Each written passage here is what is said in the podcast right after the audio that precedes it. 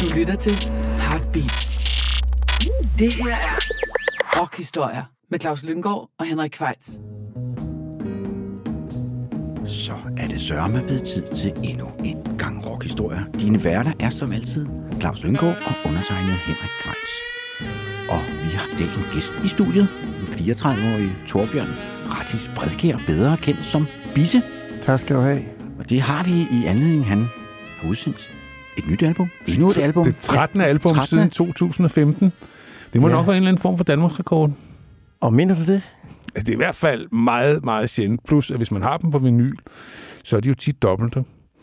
Så det er en meget produktiv herre, vi har på besøg, Henrik. Ja, og med et meget, meget højt bundniveau, kan vi også lade os at sige. Ja, tak skal I have. Hvad med topniveauet? Hvor højt er det? Og det er også nogle gange faktisk rigtig højt, Bisse. Yes, men jeg synes, vi skal simpelthen lægge ud med at høre en af Bisses sange. Du har valgt en fra det seneste album. Ja, jeg har valgt et fra en, han har lavet en sangcyklus om kærlighed. Det hedder Homunculus. Homunculus, tror jeg, det hedder. Hvad betyder det egentlig? Det betyder det lille menneske. Ja, dem kender jeg en del af. Der har jeg valgt en sang, der hedder Smagstommer, fordi at jeg synes, den rammer klokkerent på rigtig mange planer. Teksten og en super fin musikalsk iscenesættelse. Så det har jeg valgt, så det kommer her. Smagstommer med Bisse fra hans seneste 2022-album. Det lyder godt, og det er faktisk en super fin overgang til det næste, vi skal tale om. Vi skal nemlig tale om dating her i Homunculus, en podcast om det lille menneske og den store kærlighed. Og det er det spørgsmål, vi kommer over til nu. Vi kan jo starte hos dig, Laura. Du var lige i gang med at fortælle. Ja. Er du på Tinder? Ja, det er jeg. Og jeg synes, det er rædselsfuldt. Også, altså, jeg kan forstå meget det, Judith siger. Altså sådan, der er gengangere, og tit, når jeg skal på date, så er jeg sådan her... Orker for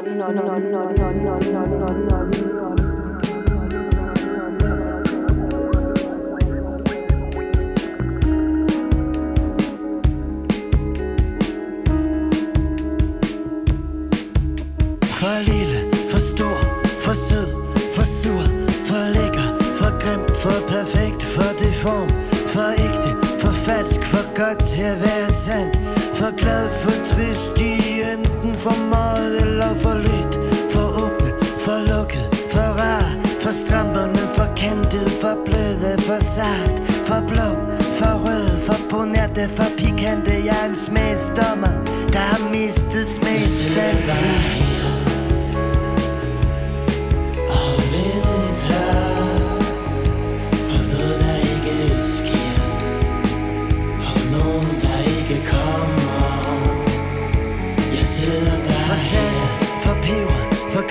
For alene, for selvsikre, for usikre, for selvfed, for selvskadende, for god, for ond, for tynde, for tykke. De enten for lidt, eller for meget, eller for medium rare stegt. For sej, for sølle, for bleg, for brune, for sporty, for spicy, for sunde, for dumme, for væg, for kontante. Jeg er en smagsdommer, der har mistet smagssansen.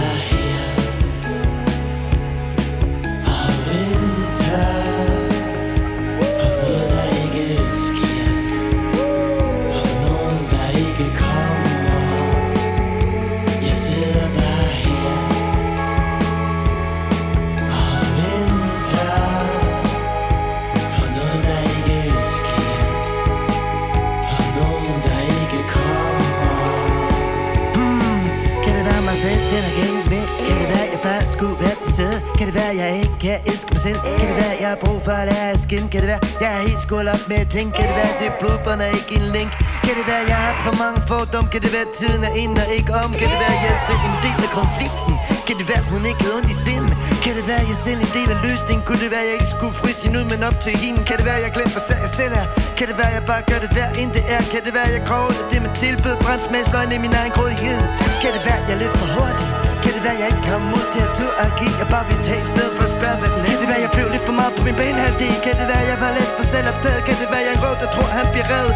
Kan det være, jeg skulle se op og ikke ned på dem, der lever af kildevand og kærlighed? Det kan godt være, jeg kunne tage det lærer.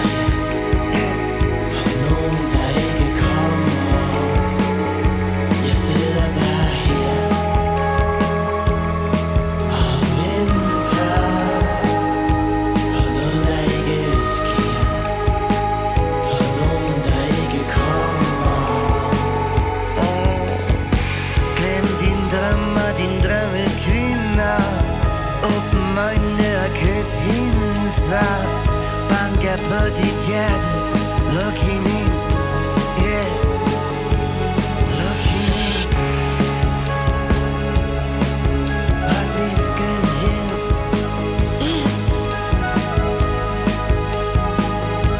luk verden ind, luk verden ind. Natten er en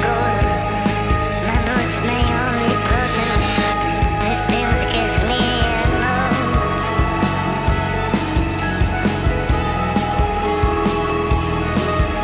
den,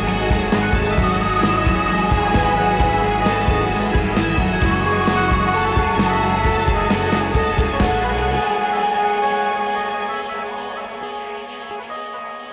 noget. Ja, Bisse.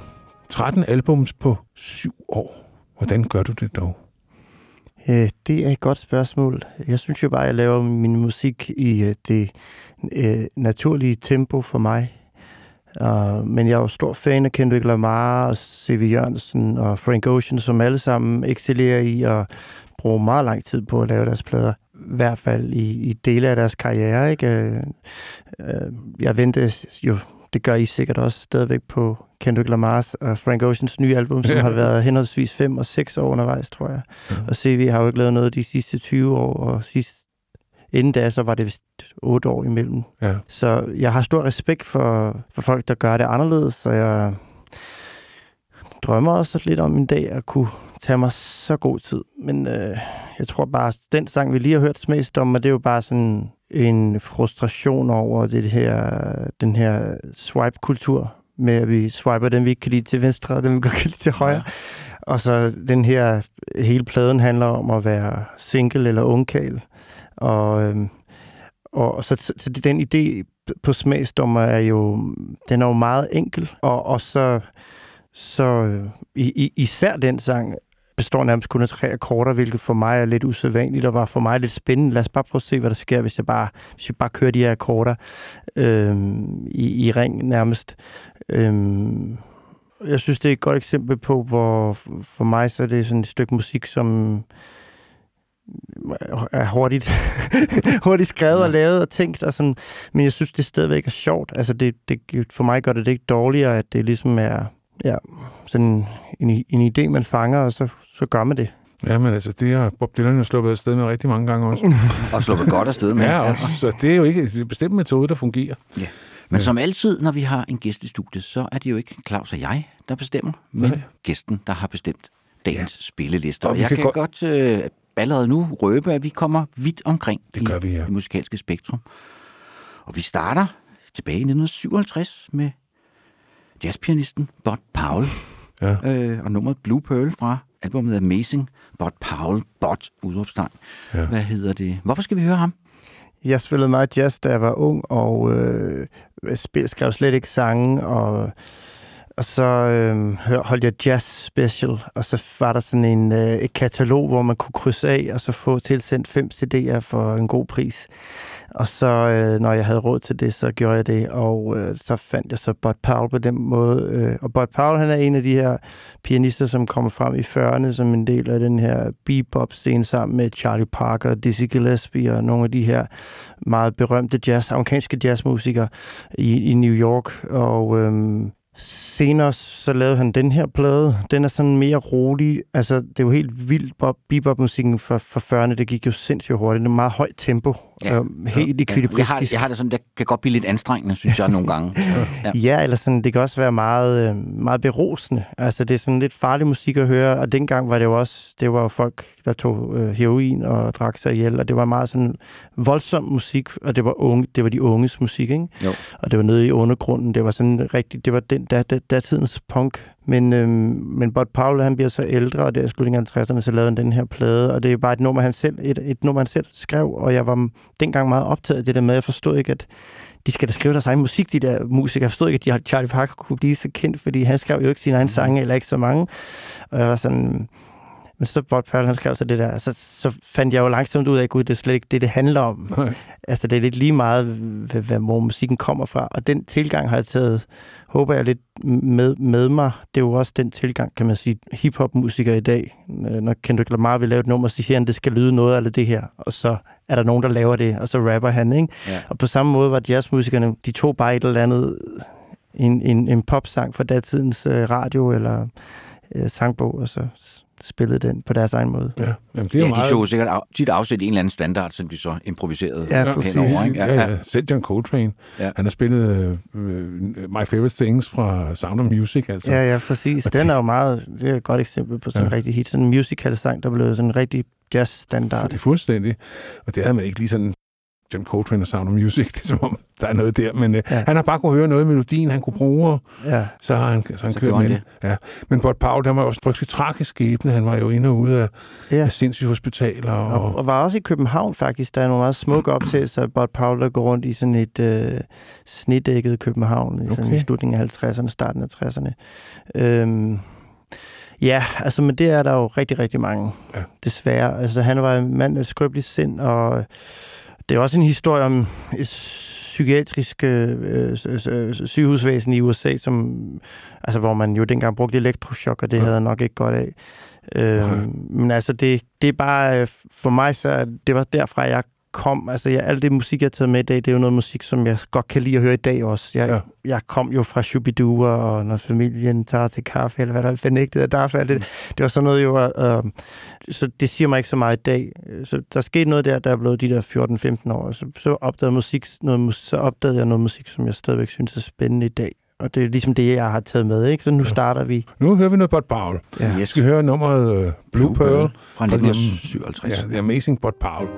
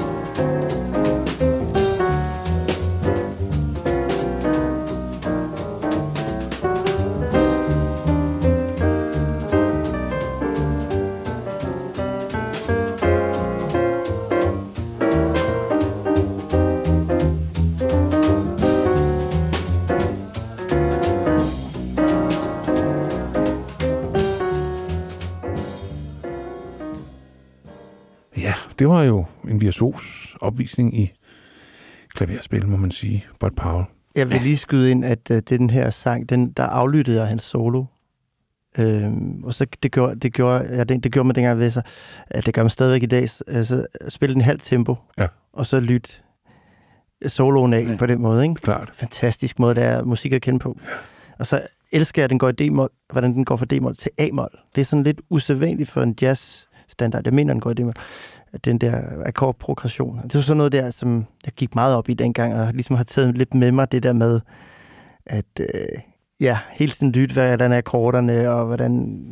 Tonearter. Ja, og så aflytte soloen. ja. Men altså, det er en skøn måde at lære på. Men nu kommer der noget, hvor jeg tvivler på, at du har aflyttet soloen, fordi vi skal til Østrig. Vi skal tilbage til starten af 1800-tallet, og vi skal til en komponist, der hedder Franz Schubert, som du har valgt et stykke fra hans meget berømte suite, Vinterrejse, den sidste han overhovedet skrev, før han døde. Du har valgt nummeret, der er Lindenbaum, som er skrevet for sang og klaver. Det er sådan en sangcyklus, som er meget, meget dyster. Hvad er det med dig og Vinterrejse?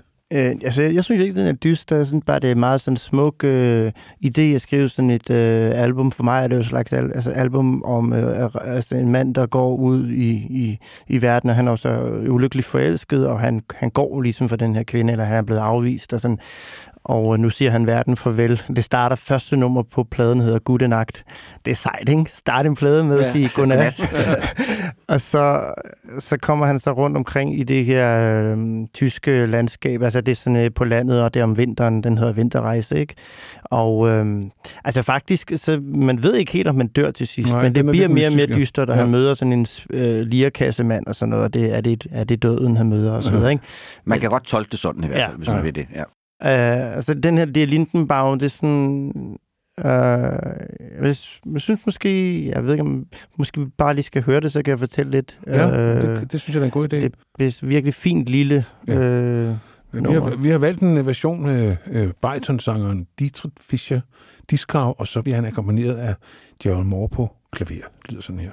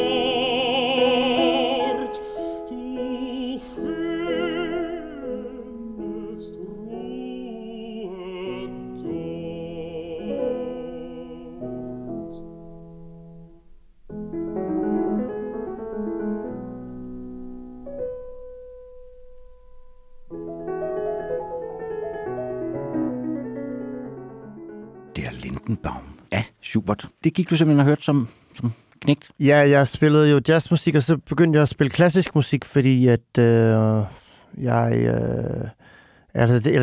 ved jeg ikke. Det kan faktisk ikke rigtig huske, hvordan det kom til. Men så fik jeg en klassisk musiklærer, og så spillede jeg Schuberts impromptu i Es-dur, som er sådan en improviseret stykke, i Es-dur, han skrev. Det kan jeg huske at spille. Og så spillede jeg Good Kid M.A.A.D, som er fra det her album her, Vinterrejse eller Sangcyklus. Og den her sang, vi hørte, det var så Lindetræet. Men jeg kunne have spillet mange af sangene, de er så smukke. Der er sådan en frylingstraum, forstrøm, der er også meget flot. Og sådan. Det er en fantastisk album, synes jeg. Og den her sang, der er bare sådan en ro. En enorm ro, og jeg synes, man kan høre det der lindetræ, som jo står helt uden blade, og sneen rundt omkring, og det sådan svejer lidt, og man kan... Jeg synes, det er så sådan scenisk, sådan filmisk, ja. Og så er det samtidig, det er bare et klaver og en mand, der synger. Man behøver ikke mere, man behøver ikke alle mulige effekter for at fremlægge de her billeder. Det synes jeg er helt fantastisk. Og så bor jeg selv ved lindetræet, så jeg tænker, på ham der. Jeg bor ved linden, ikke? Så... Jo. Og det var meget sjovt. Ja. Ja. Men altså, man kan sige, nu snakker vi om, hvor produktiv du var, men Schubert, som kunne blive 31, han var den onde lyn, var også en meget, meget, meget produktiv herre. Måske har han vidst, at han skulle afsted herfra. Han blev syg allerede i starten af 20'erne, tror jeg, og ja, døde som 31-årig. Ja. Syfilis, mener man. Dengang kan man det. Tyfus, men jeg eftertiden. Ja, men man ved heller ikke, om han blev forgiftet af kviksølv, fordi det var en kur mod... man tog kviksølv for at bekæmpe syfilis, men så døde man af kviksølvforgiftning. Ja. Så der er mange teorier. Ja, men det var sådan noget med, jeg har fået at vide, han sådan stod op om morgenen, og så gik han hen til sin skrivepult, som ligesom i dag jo for at skåne ryggen, så var det en stående skrivepult. Så gik han hen til den her stående skrivepult, og så fattede han godsfjeren, og så pinden der, ikke? Og så skrev han lige, hvad der faldt ham ind i stykke. Ja. Og det kunne for eksempel have været den her impromptu. De her sange, de er skrevet til nogle digter af Heinrich Heine, så vidt jeg husker. Nej, Wilhelm Müller hedder han. Er det Gud, er det? Ja, okay. Ja. Det er godt, du retter mig der. Så der har han jo haft et forlæg og en idé om, hvordan det skulle udvikle sig. Ja, ja. Det har måske ikke været det første, han gjorde om morgenen, når han stod op. Ligesom. Men den her idé om at bare gå hen til sit skrivepult og skrive et stykke musik fra Karskenbæl. Altså, jeg elsker den her forestilling, og jeg synes, at der er meget i det miljø, som jeg er en del af. Det, men der synes jeg, at der... Nogle gange tænker jeg, at man tænker for meget over det, man laver, eller man er for selvbevidst. Ja. Og jeg elsker det her med bare at gå hen. Bare se, hvad der sker. Ja, det er da også skønt.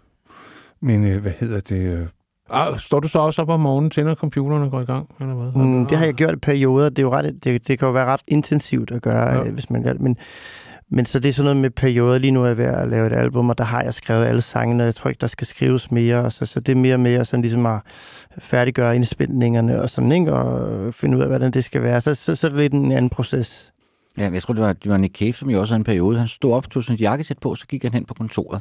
Ja. Og satte sig ned. Han troede ikke på det der med, at man skulle vente på inspirationen. Ja. Den skulle ligesom arbejdes frem. Ja, det sagde Thomas Mann. Inspirationen kommer, mens jeg skriver. Ja. Men vi skal til det første danske indslag, og vi skal sådan over i jazzens verden igen, kan man godt sige.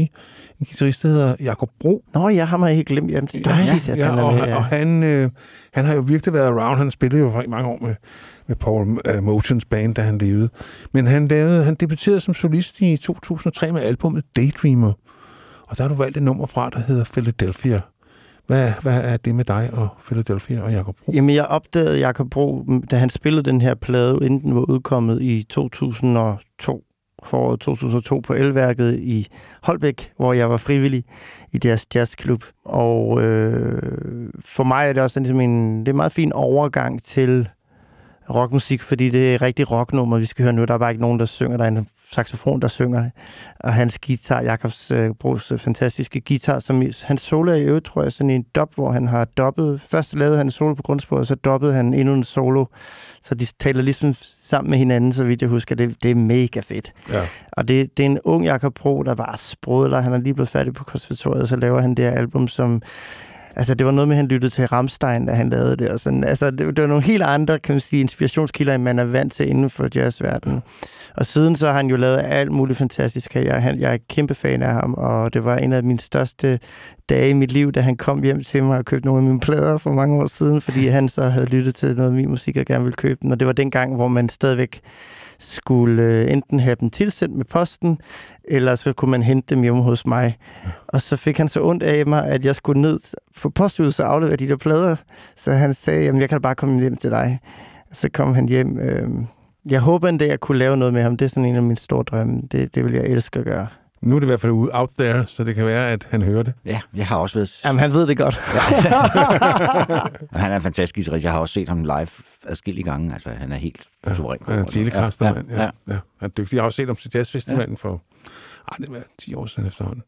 Det var også super fedt, hvor han spillede sammen med amerikanske musikere. Ja, og han har de sidste mange år arbejdet meget inden for noget mere, man vil kalde for klassisk jazz, men... Der skal man bare ikke lade sig snyde, hvis man siger, at jeg kan kun lide det rocket, eller sådan, fordi det er sin helt egen musik, og altså han er fantastisk, og jeg synes virkelig, han får lytteren til at åbne ørerne op, fordi han gør tit nogle ting, man ikke regner med. Jeg har hørt ham bruge distortion på sådan nogle jazz indspilninger, som jeg aldrig har hørt nogen gøre før, eller sådan. Den måde, han skriver, han komponerer rigtig meget også, og det her, det er også noget, han selv har skrevet. Det er også meget inspirerende, den måde, han skriver på. Lad os høre det. Philadelphia med Jacob Bro fra 2003.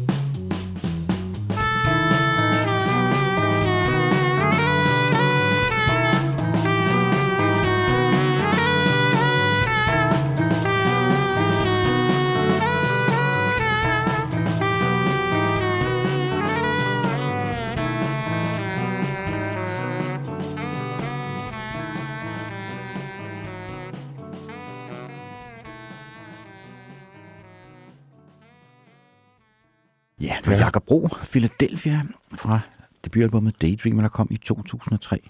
Nu skal vi over i noget, som er lidt mere velkendt rockhistorie-territorium. Ja, nu kommer den rigtig lange rockhistorie. Der er nogle klassikere der. Ja, nu skal vi til Australien, til Nick Cave. Som vi faktisk har lavet hele 2 podcasts om, der ligger derude. Ja. Det er rigtigt. Men vi er jo begge 2 store Nick Cave-fans. Ja, det er også. Ja, det kan vi næsten regne ud. Og du har valgt nummeret Straight to You, en af singlerne fra Henry's Dream i 92. Det er også en god sang. Ja, jeg kunne have valgt alle sange, og så tror jeg bare, at den sang, den har jeg nogle minder med at sidde på mit værelse og høre Henry's Dream, og så tror jeg, den sang, jeg kan jo så i dag, når jeg er blevet ældre, se nogle af dem sådan... Altså, så bliver man jo lidt klogere. Så, nå, det er sådan en type sang dengang. Altså, så kan man se tilbage på noget af det, og stadigvæk have enormt stor respekt for det, men det er ligesom, det finder måske en naturlig plads. Men jeg synes, den her sang er sådan en af de mere sådan lidt evige sange, han har skrevet, fordi den er så almen. Ja. Altså, det kunne næsten have været en anden, der skrev den, og det er også det, der er det fascinerende ved ham, at det er deromkring, at han begynder faktisk at skrive sange, som alle andre kunne have... Altså, det bliver sådan... for mig er der et eller andet afgørende der sker. Også lidt på The Good Son, som kom før. Men Straight to You er bare sådan en klassiker i sig selv. Som, det er jo sådan en nummer, som kan man sige, det er sådan meget blåtrykket for den type ballader, han kommer til at lave senere på både hans kort og så videre. Lige præcis. Begynder ligesom det er faktisk her, på en måde det er en af de første, selvom han har skrevet nogle virkelig smukke sange inden, så Your Funeral, My Trial er en af de tidlige også. Og The Ship Song, ikke? Ja, The Ship Song, ja. Det er næsten en salme, ikke? Ja. Men jeg synes bare, der er noget med Straight to You, og den... Altså, det er jo også det her med, at han har det her bibelske spor, som det var meget det, der var en øjenåbner for mig, at hvordan han ligesom kan tale om de her myter, og på den måde, han gør i sine sange, uden at det blev sådan noget kristen rock. Altså, det tog mig noget tid at forstå, fordi jeg var ikke så god til engelsk og sådan noget, så når han sang om God eller Lord, så var jeg sådan, nej, det er sådan noget kristen rock.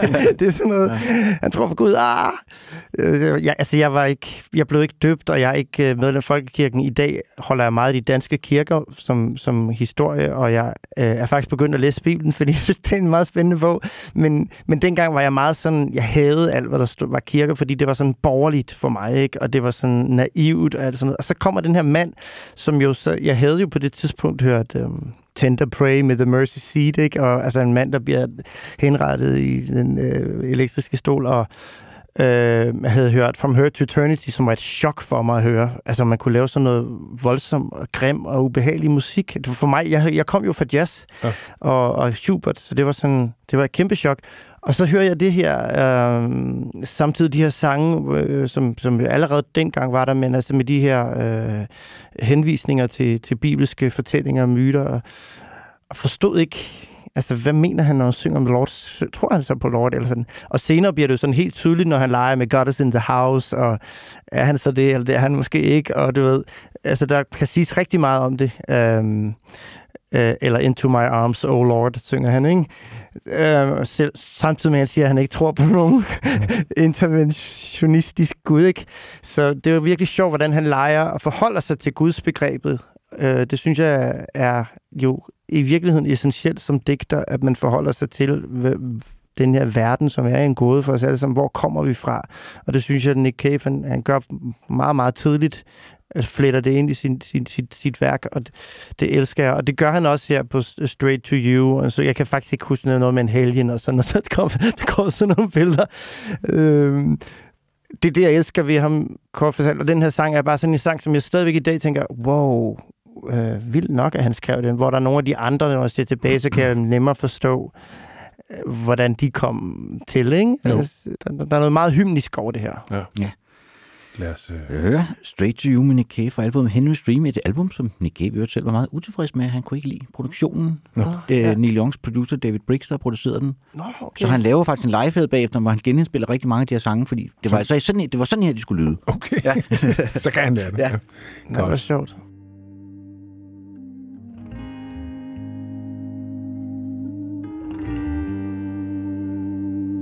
All the towers of ivory are corroded.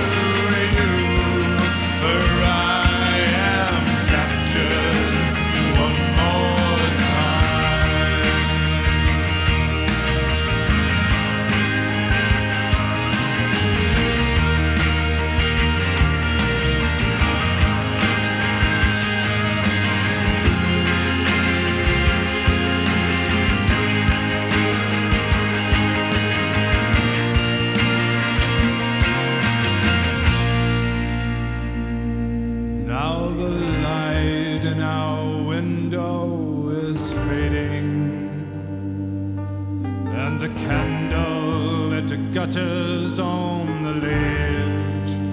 Well, now sorrow, it comes a-stealing, and I'll cry, girl, but I'll come a-running straight to you, for I am captured, straight to you, for I am captured once again.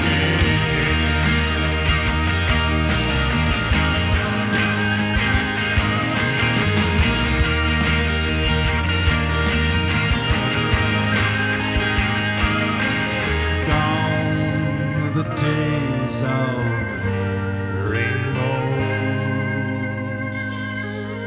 and gone are the nights of a swinging from the stars. For the sea will swallow up the mountains, and the sky will throw thunderbolts and sparks straight at you, but I'll come a-running straight to you. Here I'll come a-running one more time. Now heaven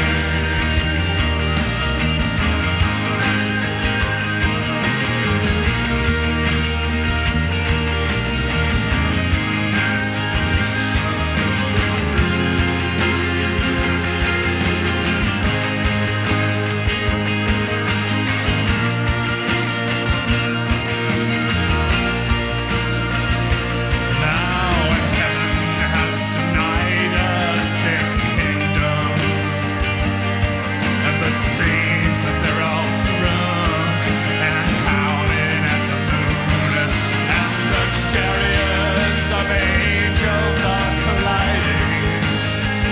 Well, I'll run, baby, but I'll come a-running straight to you, for I am captured, straight to you, for I am captured one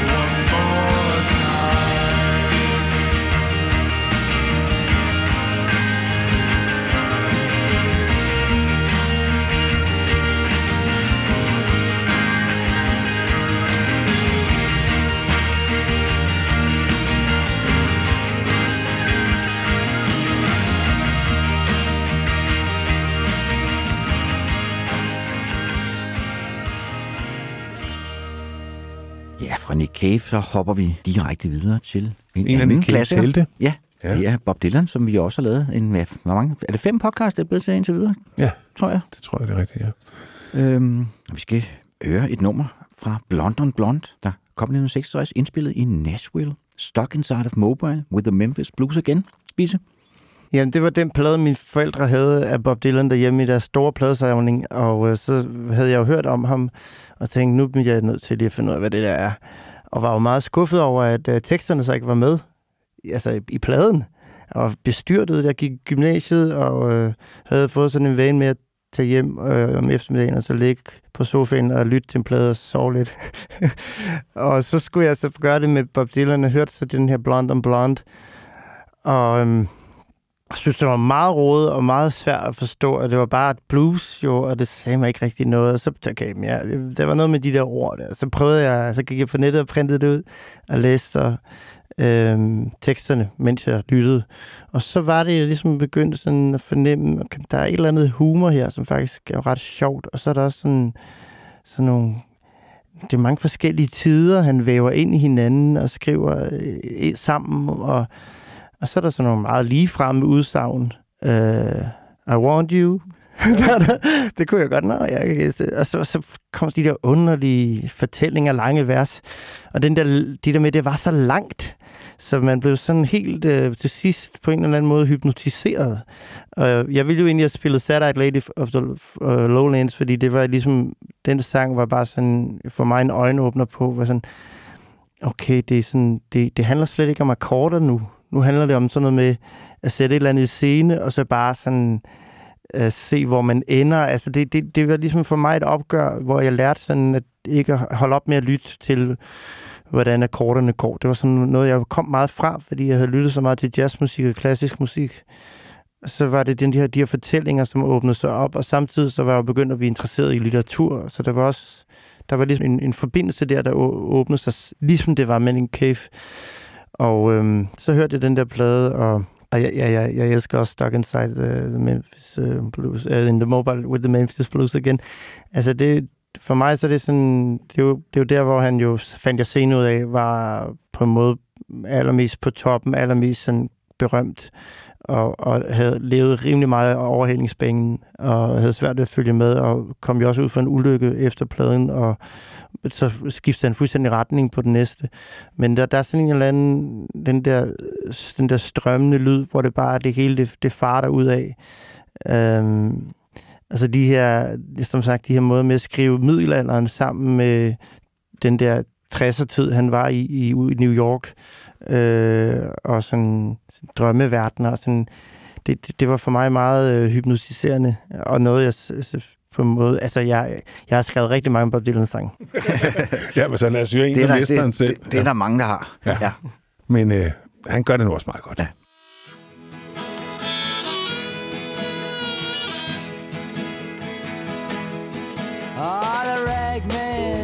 Circles up and down the block.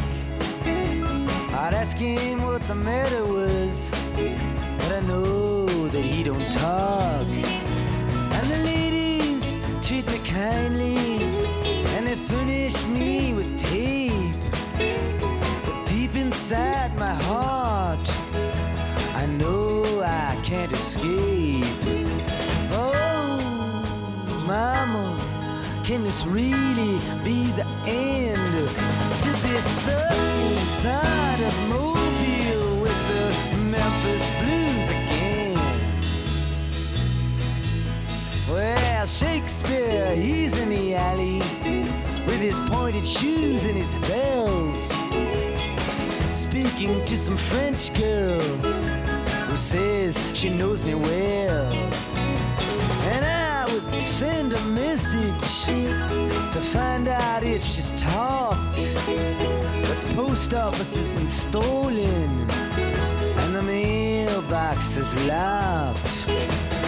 Oh, mama, can this really be the end?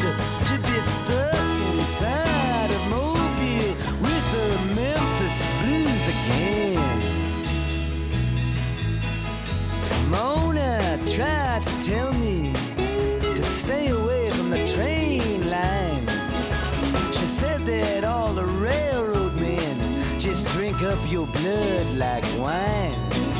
And I said, oh, I didn't know that. But then again, there's only one I've met. And he just smoked my eyelids and punched my cigarette. Oh, mama, can this really be the end? To be stuck inside a Mobile with the Memphis Blues again. Grandpa died last week, and now he's buried in the rocks. But everybody still talks about how badly they are shocked. But me, I expected it to happen. I knew he'd lost control when I built a fire on Main Street and shot it full of holes. Oh, mama, can this really be the end? To be stuck inside of Mobile with the Memphis Blues again. Now the senator came down here, showing everyone his gun, handing out free tickets to the wedding of his son.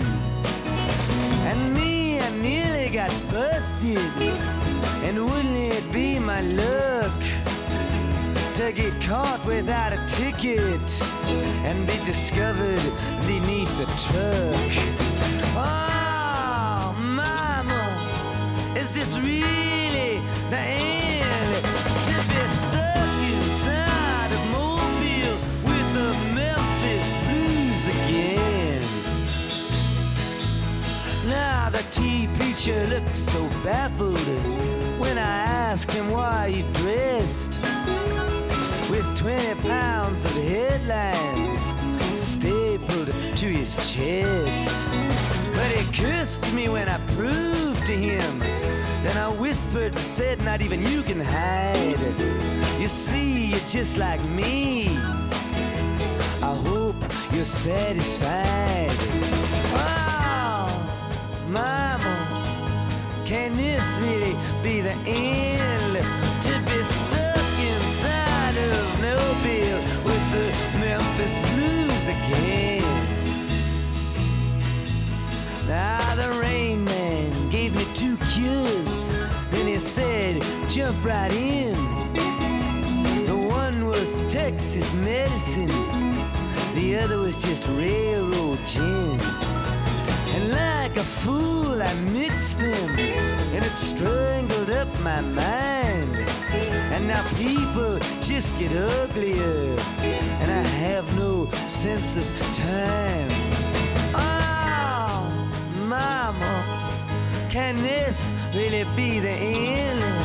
To be stuck inside of Mobile with the Memphis Blues again.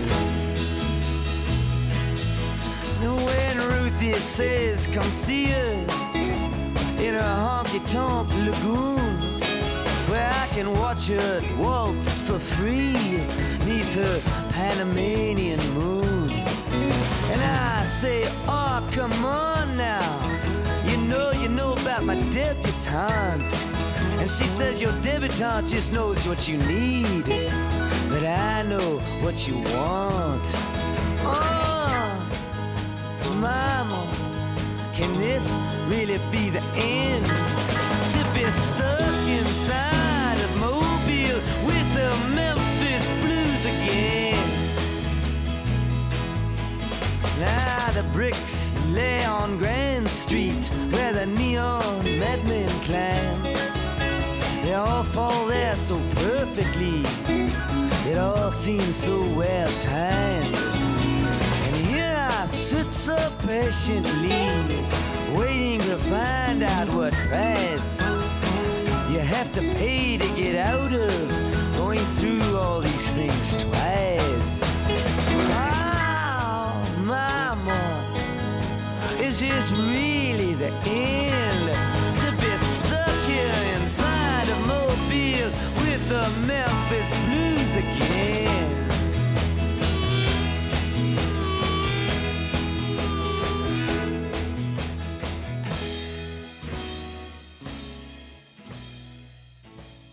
Fra Bob Dylan skal vi tilbage til Danmark, og vi skal have fat i endnu en klassiker.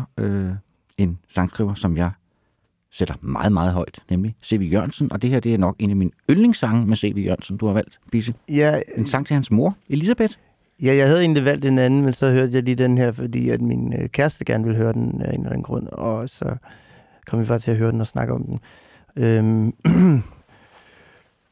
Men C.V., ham lærte jeg at kende, da jeg var på højskole, hvor min musiklærer, Kåre Jønsson, han sagde, kender du C.V. Jørgensen?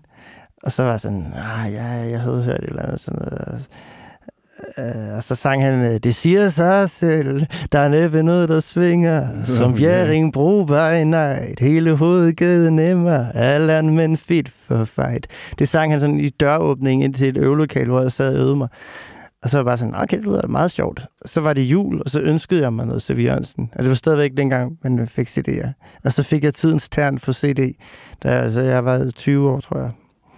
Og var meget skuffet over det. Jeg synes, det var bare sådan noget, Giro 413-musik, ikke? Altså, det var sådan lalleglad, og sådan, ja, igen, akkorden, det var i hvert fald ikke særlig spændende, så hvad var der ellers? Og sådan, de der tekster, det var bare sådan, han sang også irriterende, og jeg synes ikke sådan, teksterne forstod jeg måske heller ikke helt.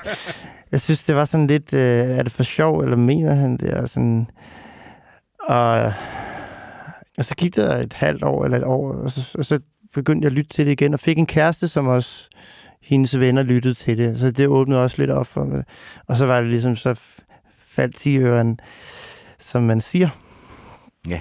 Og så meget er det sådan ret... Så senere, så fik jeg jo alle pladerne. Og så... altså, Elisabeth, det er jo sådan en speciel sang i C.V. Jørgensen regi, fordi den er ekstremt personlig, og det er hans sange normalt ikke, eller så er det ligesom sløret. Han har også skrevet en sang til hans kone, der hedder Alt Muligt Manden. Det er en ret fin måde at lave sådan en hyldest til sin kone, kvinden i hans liv, mens alle andre omkring ham blev skilt.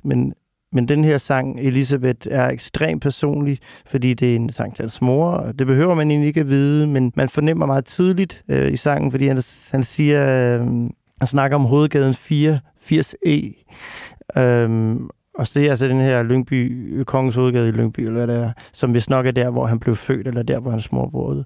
Og ja, det er vist der, hvor han blev født. Og det er bare, man fornemmer, at der er sådan nogle meget konkrete steder, han beskriver, og den her kvinde, som han besynger i hvert omkvæd, som bare er hendes navn. Så det er sådan en utrolig personlig sang. Han synger om sin egen mor, ja. og siger hendes navn. Altså, det kunne jeg slet ikke forestille mig selv at gøre en sang og synge til min mor. Altså, det virker enormt grænseoverskridende, og på en måde den mest personlige sang, jeg er med i dag, og en af de mest personlige sange, jeg kender, der nogensinde er skrevet. Og det, der så er så vildt, det er, at det er for C.V. Jørgensen, som er kendt for at være tilbagelænet, cool as fuck, gør grin med alle, og altid have en rap replik i ærmet. Og så kommer der den her fuldstændig sådan alparade nede, hvor han bare beskriver, så samtidig jo har det her meget, meget elegante sprog, hvordan han beskriver, at de hang fra 7-9 som på galleri i ungdomsklubben der, ikke? Og i versene giver nogle beskrivelser af sin barndomsby og sin barndom. Og det er bare sådan, det er en virkelig vild sang. Jeg kan huske, at jeg blev dødeligt fornærmet, da jeg spillede den for en af mine venner, der havde opdaget den. Og så sagde han, nå ja, det er da bare Dear Prudence. Altså, fordi den minder lidt om Dear Prudence og Beatles. Ja. Og han var meget stor Beatles-fan, og der var det bare sådan, jeg blev sådan, jeg kan ikke forklare dig, hvor meget du tager fejl, fordi du lytter jo slet ikke til teksten. Det er jo selvfølgelig den, der gør det, men jeg synes også, musikken er meget smuk og meget sådan på en måde lidt tjusket. Den er sådan drømmende. Det er ikke altid, det følger hinanden. Nogen spiller grundtonen, nogen spiller kvinten. Og sådan. Det er ikke altid, de ligesom er sådan. Og så er der C.V.'s stemme, som stadigvæk er den der meget tilbagelænede. Han går aldrig op. Altså, hvis jeg havde skrevet den her sang, så ville jeg gå op og synge Elisabeth. De sidste vers, ligesom David Bowie ville gøre det, ikke? Den der klassiske udvikling, hvor C.V. han bliver bare det samme sted. Ja. Han er cool. Han er jo, det er jo også et kort, der tit bliver trukket, når folk skal beskrive din musik. Ja. Du er ofte blevet samlet med C.V. Jørgensen. Kan du se det slægtskab selv? Ja, jeg er jo kæmpe stor fan af ham, og det vil jo desværre nok forfølge mig til min dødsdag, at jeg sådan stod i skyggen af ham. Jeg må finde et eller andet. Altså, han sang jo selv, at han elsker livet i skyggen, ikke? Så jeg lever livet i skyggen, sang han. Så, altså, jeg ved ikke, jeg tror måske også, at han selv har følt, at han lidt stod i skyggen af Bob Dylan, ikke? Og det blev han jo meget skudt i skoene, at det var danske Bob Dylan. Så det har været svært for mig, at det til tider stadigvæk, at det er sådan, at det bliver nævnt, fordi jeg føler ikke, at jeg kan leve op til sådan en sang, som vi skal høre nu. Jamen det er, altså du må sige, selv i et værk som CV, så er det en sang, der virkelig, altså nu snakker vi, du ved, om bundniveau og topniveau før, ikke? Altså, der er vi jo helt op. Altså, det er jo en dansk sprogklassiker, ikke? Altså, og i ordets allerbedste forstand, for der er også nogle klassikere, der stinker, ikke? Jo. Men lad os høre Elisabeth fra albumet Lediggang af Go-Go, der kom i 1982.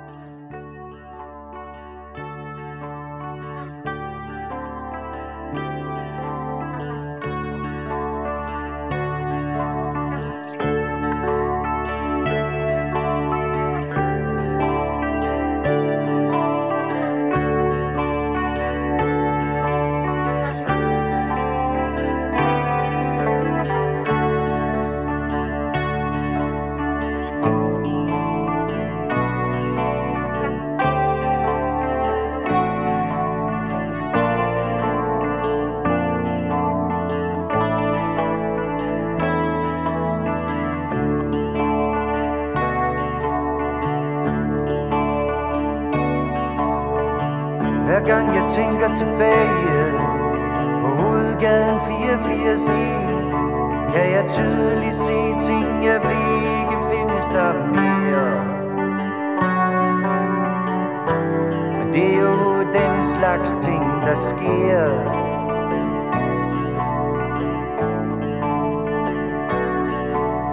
Blinklysene, de skifter, og hjemtrafikken går sin gang.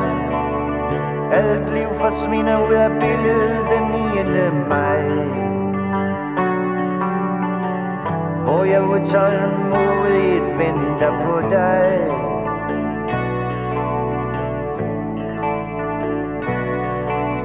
Elisabeth.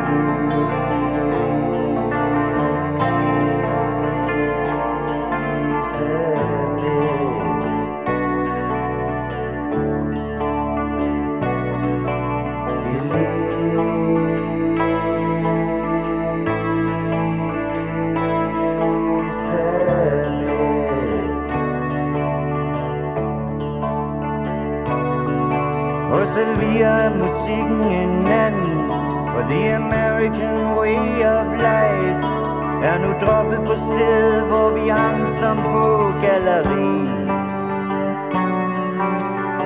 og udstillede os selv fra 7 til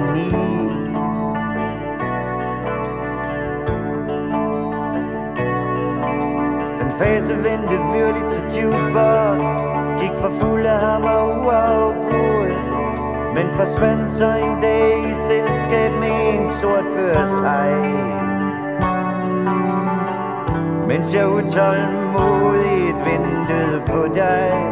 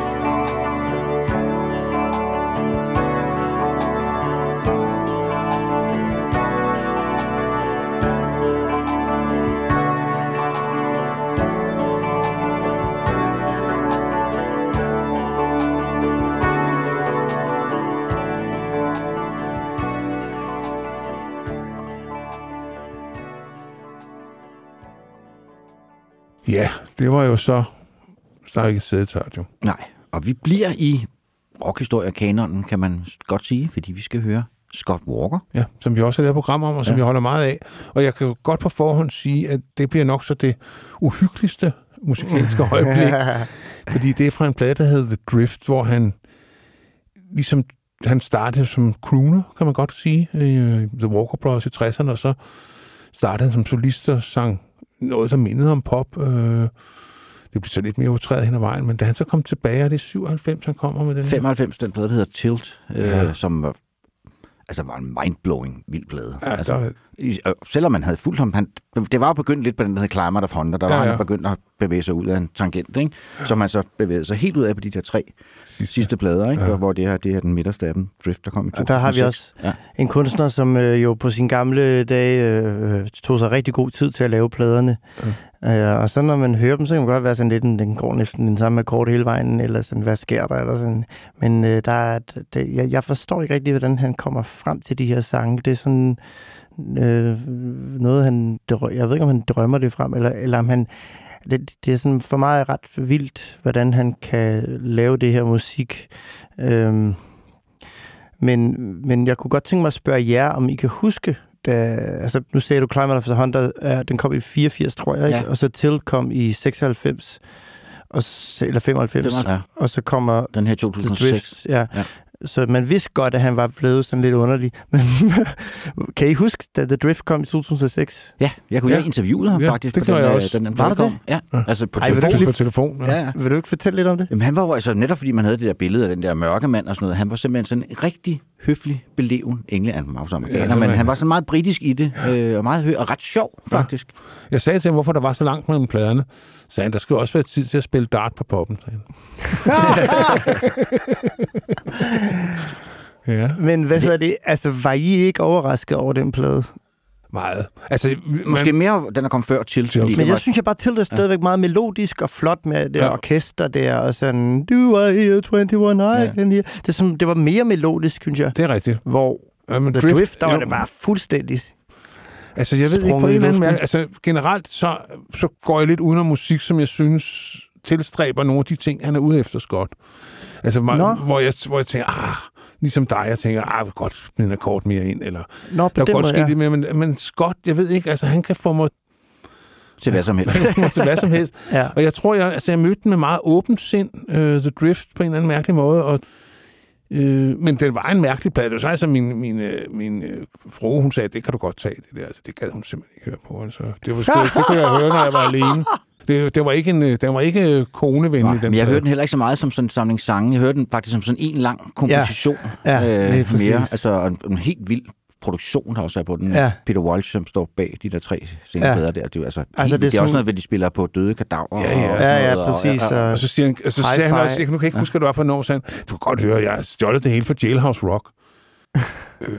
Nej, det kan. Men der er noget med de der elementer, fordi det er så sprunget i rammerne. Altså, der er ikke nogen omkvæd, og der er ikke nogen broer, eller hvad. Altså, det er ikke popmusikken, det er mere sådan, det er sådan kompositionsmusik. Det er musik, det er bare musik. Ja. Og det bliver også sådan på den måde elementært. Man hører noget tromme, man hører noget guitar, noget tråd, man hører en stemme. Altså, det bliver sådan elementer. Mere end sådan et lydbillede, hvor det sådan, man klassisk forstand, ligesom når man lytter til populær musik i dag, så hører man trommer i bunden, så er der bassen, og så kommer guitar og keyboards, og så kommer vokalen fra toppen, ikke? Her der er det sådan, man kan slet ikke høre det på den måde, man hører musik ellers. Og så er der længden. Jeg vil have spillet Clara, som er den her sang om Mussolinis kone, som vælger at gå i døden med Mussolini, og så foregår sangen ligesom i det her rum, hun er spadet inde i, inden de skal henrettes. Forestiller jeg, eller forstår jeg. Altså, der er jo meget, som er lidt uklart, hvad det egentlig er, men den er 12 minutter lang, og det er andet. Det er spor 2 på pladen, ikke? Ja. Det er så vanvittigt, og jeg elsker det. Men det er jo også, det er jo sådan et rum, man går ind i den her plade. Ja. Altså, en af Scotts Walkers store inspirationskilder er jo europæiske kunstfilm fra 50'erne og 60'erne. Ja. Og de sort-hvid, altså det synes jeg også, den Drift er en sort-hvid plade. Ja, det kan man så der er ikke sådan, der er ikke brugt så meget tonekulør på den. Ja. Det er sådan en monokrom oplevelse, og der kan jeg godt få sådan nogle flashes, både af Bertolucci og Bergman og Pasolini. Altså han var stor fan af Bergman. Ja, han skrev jo Det syvende sejl der, som er taget fra titlen Det syvende sejl. Ja. En fantastisk film af Bergman. Jamen, altså, en af grundene til, at han flyttede til Europa i sin tid, han blev jo i England, da de to andre Walker Brothers tog hjem. Så det var, han orkede simpelthen ikke at tage tilbage til de amerikanske biografer. Det var så dårligt. Fantastisk. Ej, men det her nummer, det hedder The Escape, det er en beskrivelse af en terrorangreb eller bilbombe i Israel. Palæstina-konflikten foregår dernede. Og den er jo rigtig gammel, den konflikt. Og jeg har også skrevet en sang om den, som hedder Bulldozer fra min plade Happy Meal. Men bare som til sammenligning, så kan man jo altså tydeligt høre, at han er... I øvrigt, det er en sang, der er også inspireret af Scott Walker, men det her, hans sang, er sådan meget mere en abstrakt, sådan kan vi sige, nogle abstrakte overvejelser, betragtninger om den her konflikt, og det her, og så det er den her bilbombe, og den her, det her mareridt, som det her terrorangreb er, og som et terrorangreb altid er. Og det ender med en helt uforudsigelig slutning, som jeg ikke vil afsløre, men som jeg vil bare bede lytterne om at lytte det til ende og høre, hvordan det ender, fordi det er sådan, for mig er det, jeg ved ikke, det kan ikke blive mere vildt eller vanvittigt. Det er jo det. Jeg elsker den der slutning. Ja. The Escape med Scott Walker fra The Drift.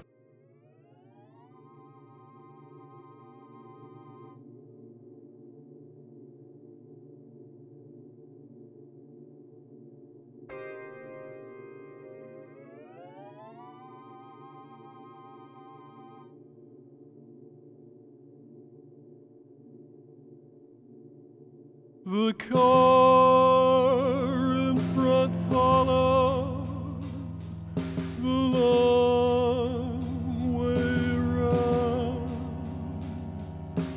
Gray moon, pretty moon, for shortened angels.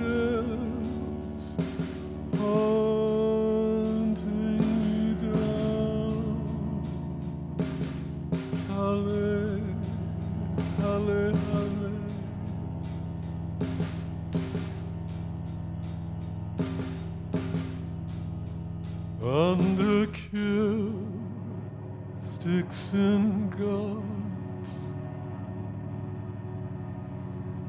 overkill is person, too many bullets.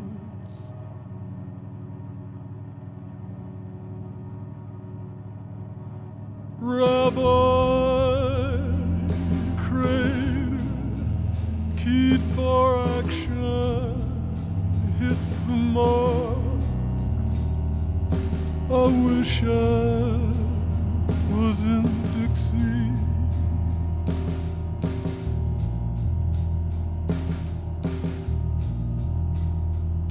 Sleep switches silence to the shredding of love.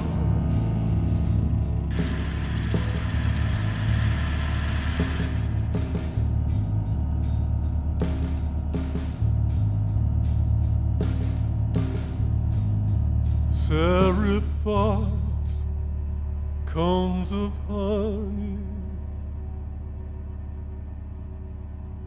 calipot, saliva's cutting balls of money.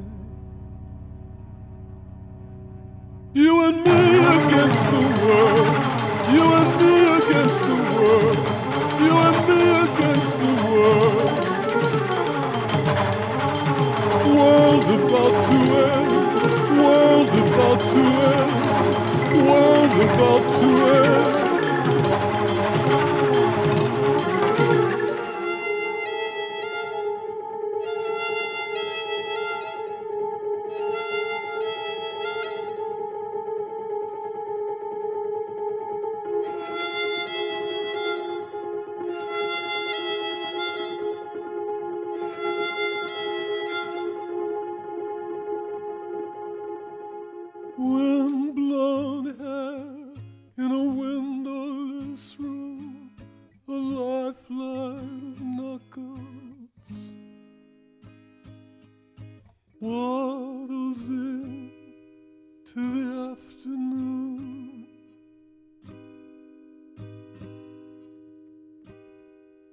Look into its eyes.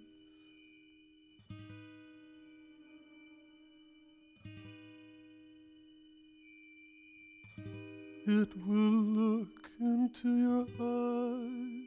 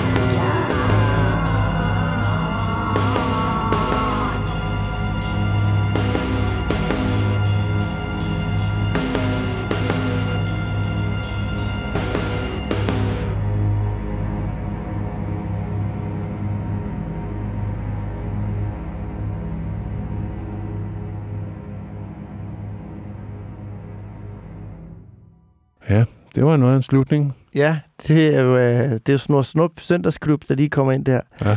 Jeg har jo faktisk været med i Snor Snup Sønders Klub, men det er en anden... Hvorfor er jeg ikke overrasket ved det? Det var som barn, ikke? Altså, ja. En stor oplevelse. Men her, der hører vi Snor Snup, der udbrød What's up, dog? What's up, dog? Ja. Hvordan fanden han så er kommet på det? Ja, men det, som det kommer af, det er faktisk, at han har læst, altså det er man ret sikker på, om den her skuespiller, som spillede Snor Snup, The Man of Thousand Voices, som jeg ikke lige kan huske, hvad hedder, som var også var berømt for at lægge stemmer til en masse andre tegneseriefigurer. Og han kommer så ud for et biluheld, og den her sang handler jo altså om en bilbombe, og, men han kommer ud for et biluheld i 60'erne og ligger i koma i 2 uger, eller sådan en bevidstløs tilstand på hospitalet. Man kan ikke komme i kontakt med ham, hans familie kan ikke komme i kontakt med ham, og så er det så, at doktoren får den her idé at tiltale ham. Ikke ham her skuespiller, men tiltale en af de her tegneseriefigurer. Oh ja, og så er det så, at han spørger ham et eller andet, hvordan har du det? Er Snor Snup til stede? Eller en Bonnie? Hvad fanden er den hedder på engelsk? One's Box Bonnie. Ja. Og så svarer han. Okay. What's up, dog? Yeah. Så svarer han et eller andet tilbage med, I'm fine, dog, eller andet. Og det er ligesom... Altså det her med, at Snor Snup taler fra døden, ikke? Fra det hendes side på en eller anden måde, og lever det mellem de der 2 verdener.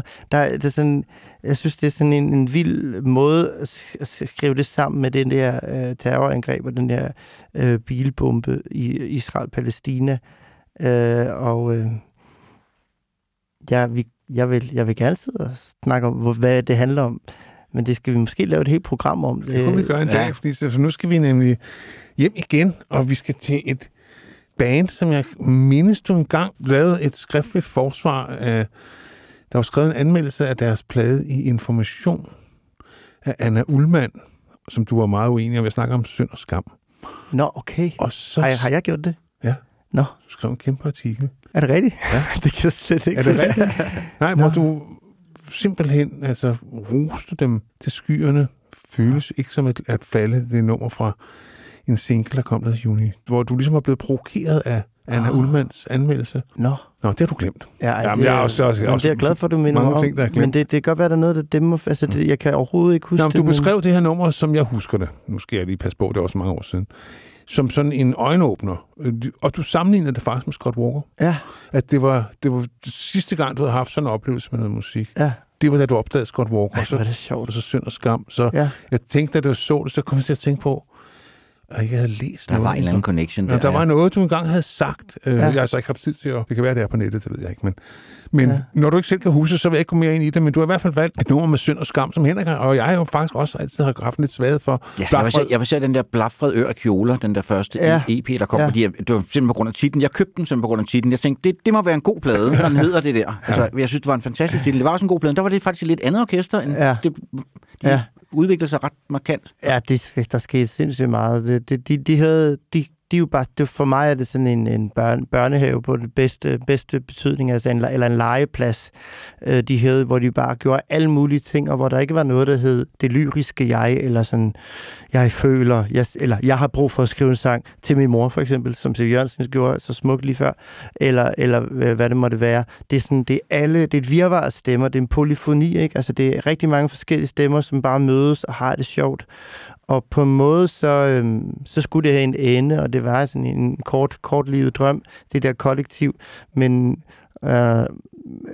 enormt inspirerende at høre, fordi der ud af den der leg kom en masse nye måder at gøre ting på, eller de for mig var det ligesom, de sagde, hey, du kan synge højt, du kan synge lavt, du kan lave sådan her, du kan bare lave det selv, du behøver ikke at få nogen til at mixe det, du kan gøre det hele, som du vil, der er ikke nogen regler. Det var din punkoplevelse. Ja. Det var det nok, og jeg gik på konservatoriet og var meget, oplevede en masse rigtig dygtige sanger, og en masse rigtig dygtige producer, og en masse rigtige måder at gøre det på, og arrangører og sådan noget, og var meget sådan trængt. Og så oplevede jeg dem der ved siden af, og ville meget hellere derhen. Så jeg har også altid følt sådan en sorg over ikke at være en del af det der. Jeg følte ligesom, at jeg var det der... det der sidste medlem, som aldrig kom med, eller sådan det der, jeg ved ikke... sidste, der blev valgt til fodbold. Den femte pil, eller hvad det hedder. Altså, det var... jeg har stadigvæk i dag sådan... Og når jeg hører det i dag, så kan jeg kan godt høre, at det ikke er godt produceret, eller det ikke er... Altså, så der er ikke så meget punch i, eller hvad man skal sige. Der kan være masser af ting, man kan sige om det.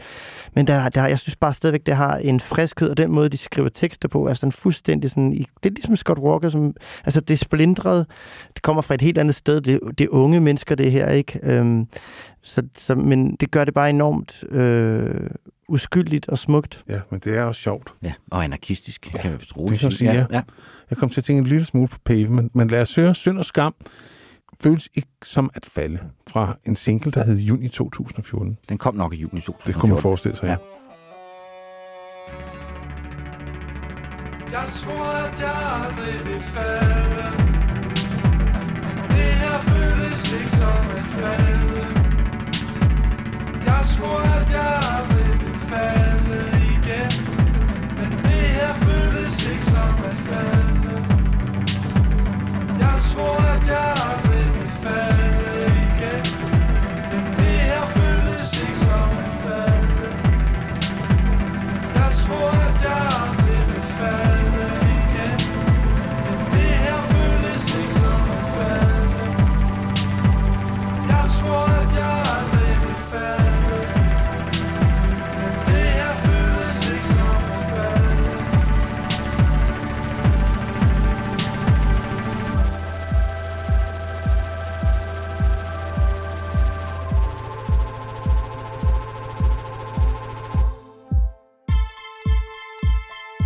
Baby, jeg beder, du ikke fader væk. Hey, baby, jeg beder, du ikke fader væk. Alt det, jeg mangler mere, det er skrevet i dit ansigt. Det ved du. Alt det, jeg mangler mere, det er skrevet i dit ansigt. Jeg er afhængig af dine løgne. Hey, det ved du godt. Baby, jeg beder, du ikke fader væk. Du ikke fader væk.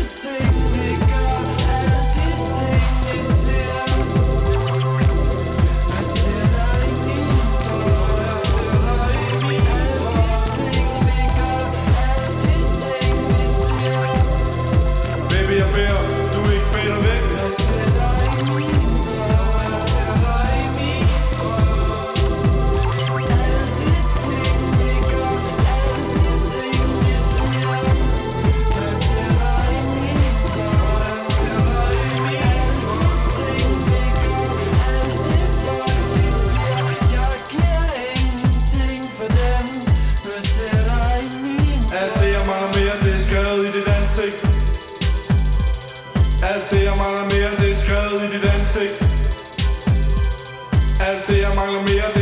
i dit ansigt. Hele verden har mistet sin akse. 1 og 2 vil ikke græde, for det tillader de ikke. Afmagt. Der er så lidt tiltro, så meget der ikke kan gro. Hvad skal jeg tro? Den her akse er ikke god. Det hjælper ikke nogen. En forfejlet dimension. Spræng de stykker. Glas tasker, hold fast med plukker, plukker, plukker. Glasgow, hold fast med plukker. Min brønje, min brønje, et og to. Min brønje, et og to. Min brønje, min brønje, et og to.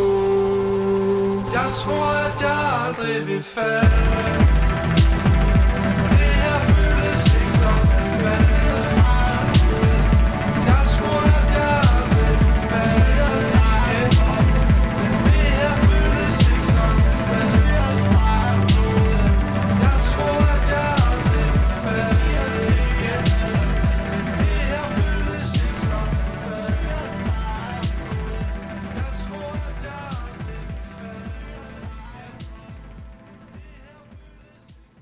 Ja, det var Synd og Skam, som diskussionen gik livligt her i studiet om de mange forskellige måder, man kan producere musik på, og jeg tror, vi nåede frem til en konklusion, der hed, at der er ikke nogen rigtig forkerte måder at gøre det på. Det kommer altid an på resultatet. Ja. Og nu skal vi jo så høre en gut, som virkelig, selvom man kun har lavet 4 albums på 10 år, har sat sit præg på musikken i den tid, han har været aktiv, Kendrick Lamar fra Compton i Los Angeles, som debutalbum Good Kid M.A.A.D City, kan det godt læse som M.A.A.D City, jo er en slags barndomsopvækstcyklus. Altså det sanger om hans. Ja.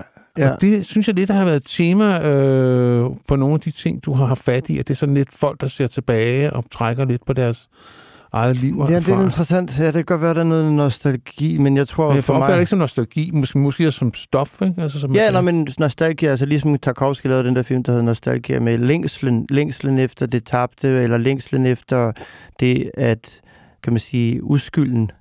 Altså på en mere abstrakt måde. Ja.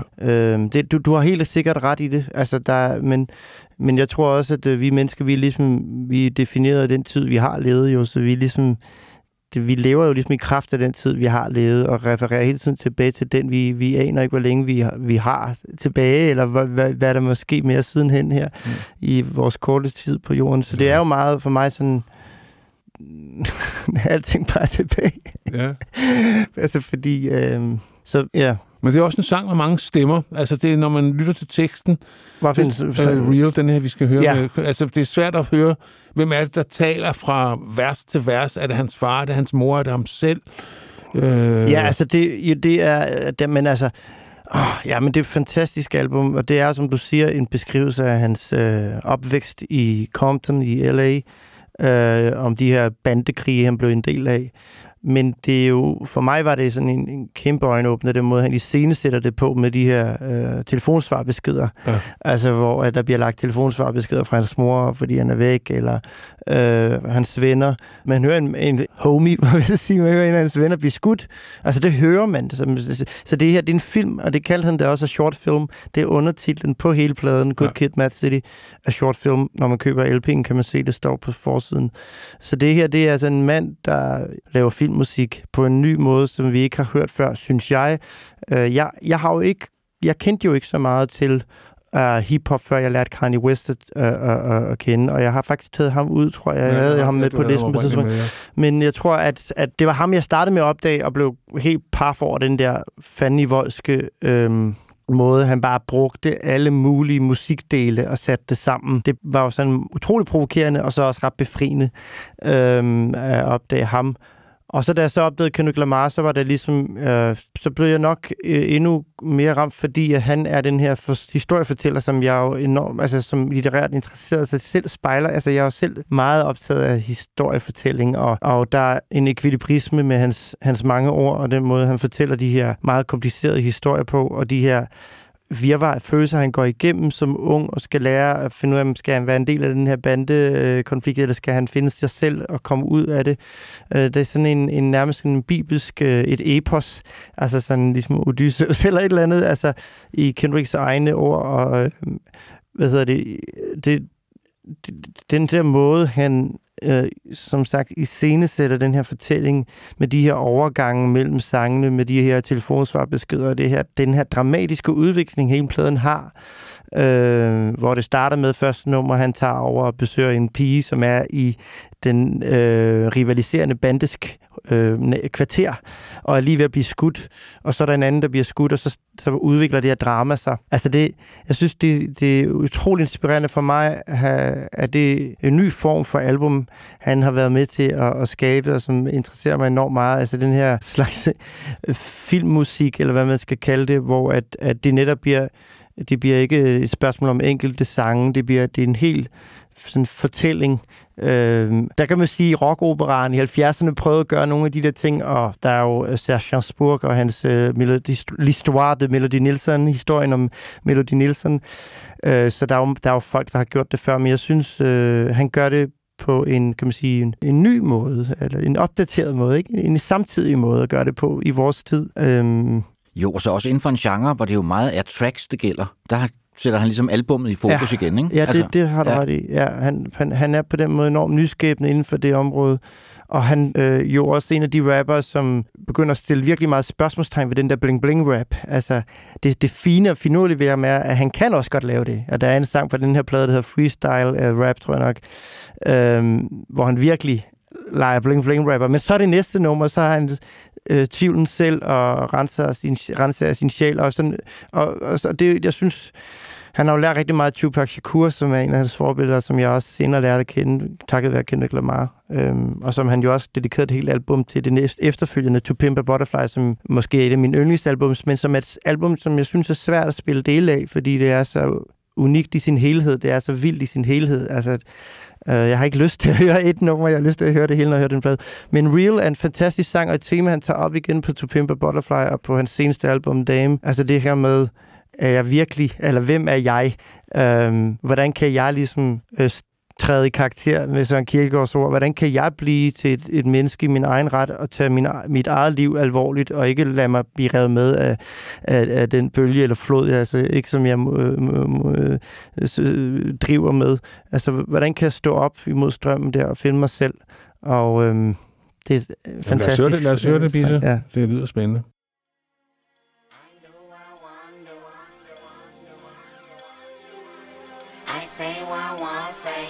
When I feel and I look in the mirror and know I'm there, with my hands in the air, I'm proud to say yeah, I'm real, I'm real, I'm really, really real, I'm real, I'm real, I'm really, really real, I'm real, I'm real, I'm really, really real, I'm real, I'm real, I'm really, really real.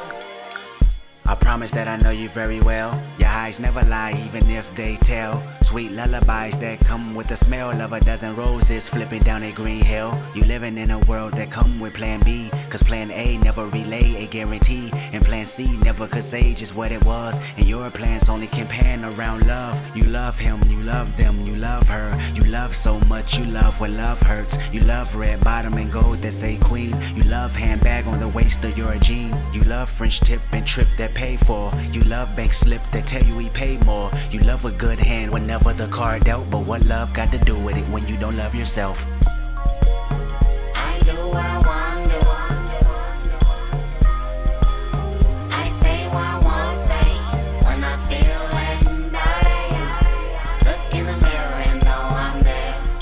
With my hands in the air, I'm proud to say yeah, I'm real, I'm real, I'm really, really real, I'm real, I'm real, I'm really, really real, I'm real, I'm real, I'm really, really real, I'm real, I'm real.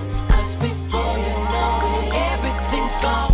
I promise that I know you very well. Your eyes never lie, even if they fail. Out the sky and your optics turn stale with a mode that's green. I can see you fit the bill of living in a world that come with plan B, cause plan A only can make another mistake, and you can't see success coming from plan C. When it all breaks, you'll still say you're lovely and love them and love when you love her. You love so much, you love when love hurts. You love fast cars and their presidents old. You love fast women, you love keeping control of love everything that you love beef, you love streets, you love running, ducking police, you love your hood, might even love it to death, but what love got to do with it when you don't love yourself?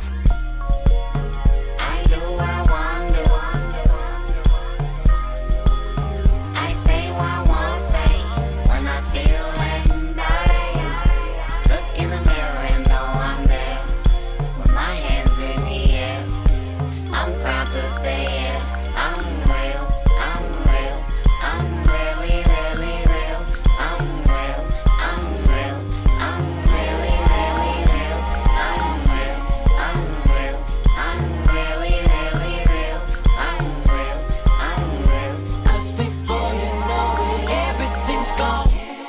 I know you very well, cause we have the same eyes, can't you tell? The days I tried to cover up and conceal my pride, it only made it harder for me to deal with living in a world that come with plan B, a scapegoat cause plan A don't come free, and plan C just an excuse like because, or the word but what if I got love? I love them, I love when I love her, I love so much, I love when love hurts, I love first verse cause you're the girl I attract, I love second verse cause you're the homie that pack, burning like a stovetop that love cooking from scratch, I love what the both of you have to offer, in fact I love it so much I don't love anything else, but what love got to do with it when I don't love myself, to the point I should hate everything I do love? Should I hate living my life inside the club? Should I hate her for watching me for that reason? Should I hate him for telling me that I'm seasoned? Should I hate them for telling me ball out? Should I hate street credibility? I'm talking about hating on money, power, respect, and my will, or hating the fact none of that shit make me real.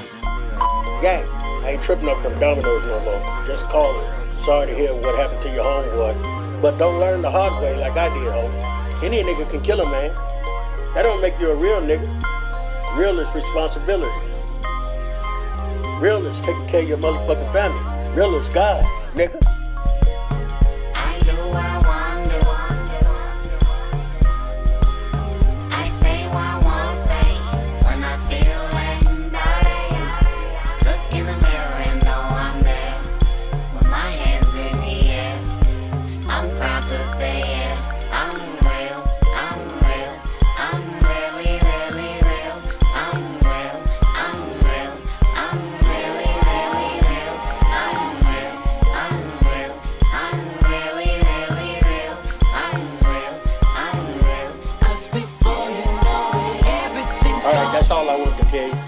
Just make sure you call us back when you get this message. Here go your mama. Well, you better have my phone full all this time. You don't have my damn car. But look, I ain't tripping. Look, the neighbor said they send you and your little friends over there about food for less. They're preaching to you. I was they telling you about the good book, but right about now, that's what y'all need. Oh, and Top Dog called the house too. I guess he wants you and Dave to come to the studio. But look, if you take them music business serious, yeah. Put out something me and your dad you step to. But shit, you know we from Chicago. You know that's what we do.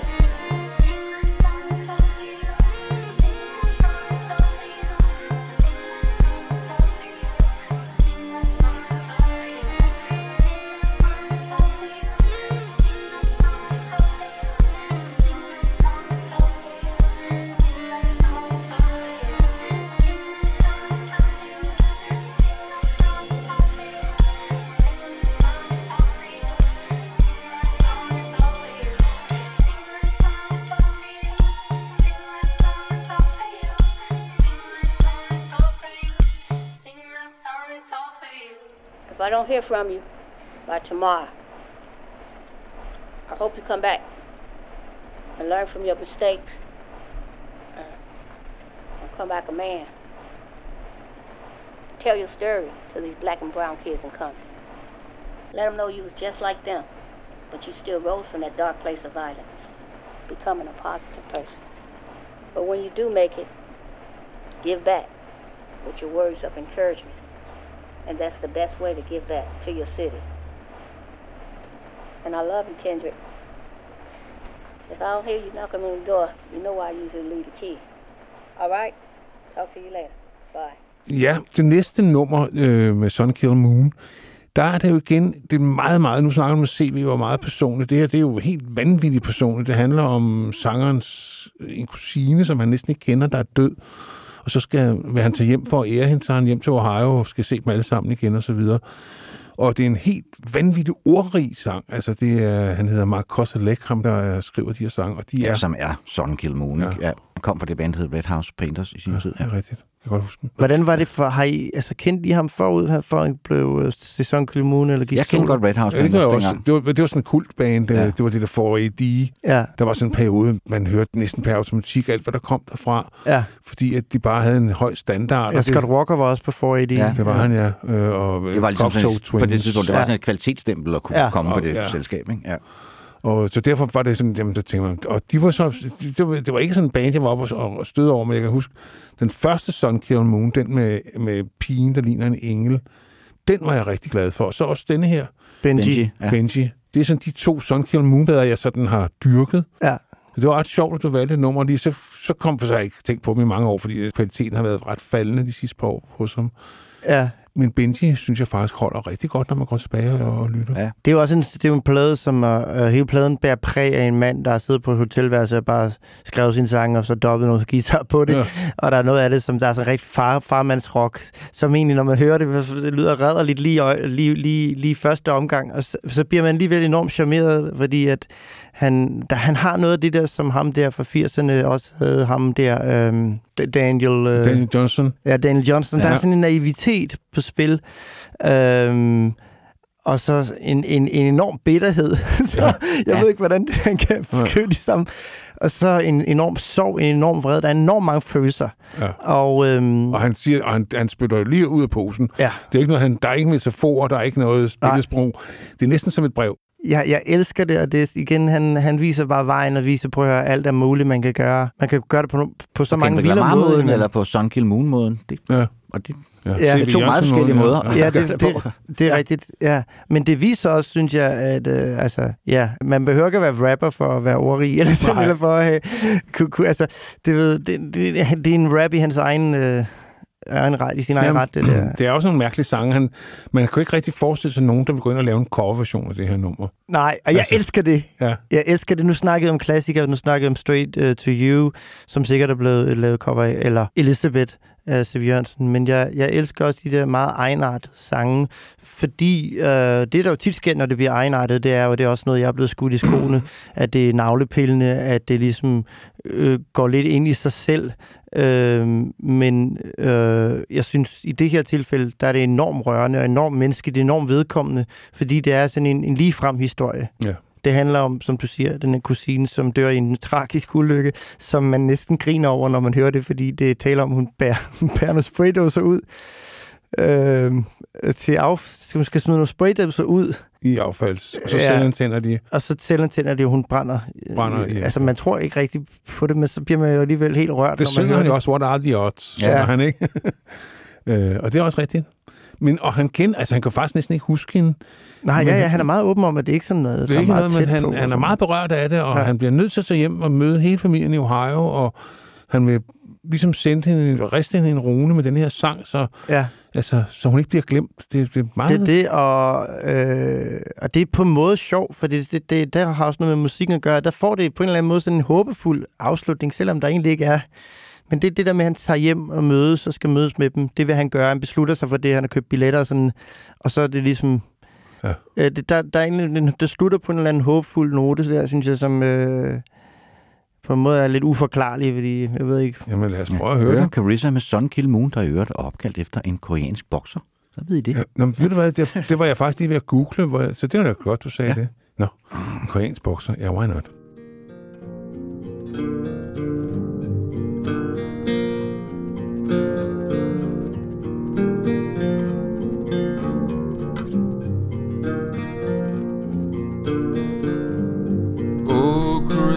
When I first saw you, you were a lovely child.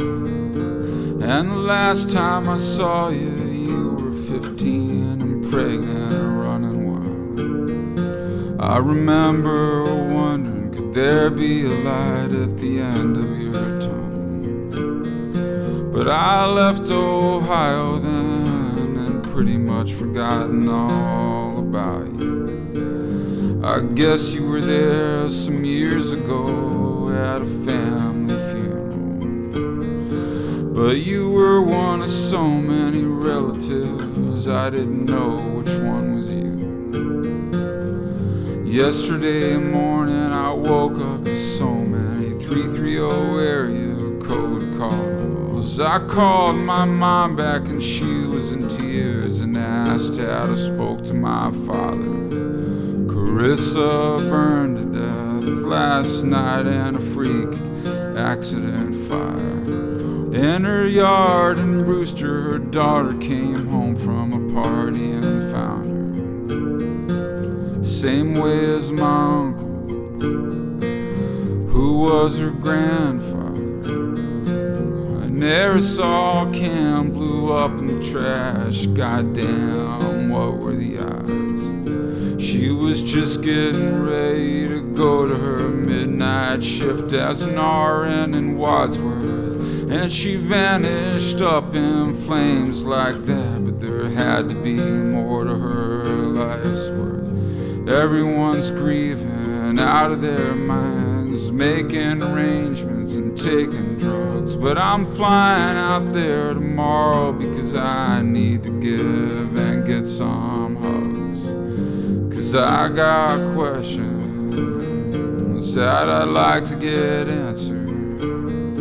I may never get them, but Carissa, I gotta know, how did it happen? Carissa was 35. You don't just raise two kids and take out your trash and die.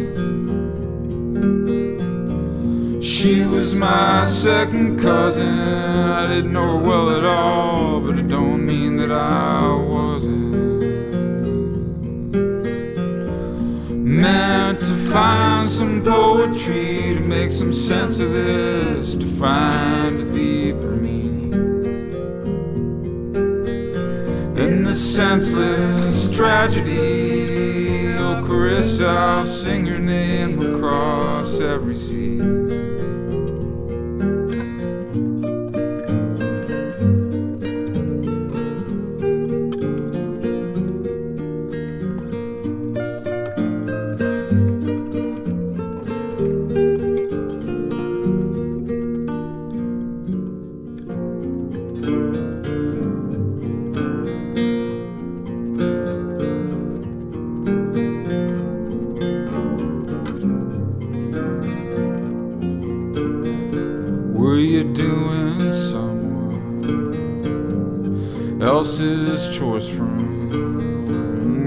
Just killing time, finding things to do all by your lonesome. Was it even you who mistakenly put flammables in the trash? Was it your kids just being kids? If so, the guilt they will carry around forever. Well, I'm going out there to get a look at the landscape, get a look at those I'm connected by blood, and see how it all may have shaped me. Well, I'm going out there, though I'm not really needed. I'm just so broken up about it. How is it that this sad history repeated? I'll return to Ohio, to the place I was spawned. Gonna see where I hung with my cousins and played with them in the snow and fished in their ponds. Gonna see how they've grown, visit some graves and say, hey, I've missed you. Gonna find out as much as I can about my little second cousin Carissa. Gonna go to Ohio, where I was born. Got a 10:45 a.m. flight, I'm leaving tomorrow morning. Gonna see my aunts and uncles, my parents and sisters. Mostly I'm going to pay my respects to my little second cousin Carissa. Going to Ohio, where I feel I belong. Ask those who know the most about Carissa, for it is her life and death that I'm helplessly drawn. Clarissa was 35, raised kids since she was 15 years old and suddenly died next to an old brick fire pit. Oh, there's gotta be more than that did. She was only my second cousin, but it don't mean that I'm not here for her or that I wasn't meant to give her life poetry or to make sure her name is known across every sea.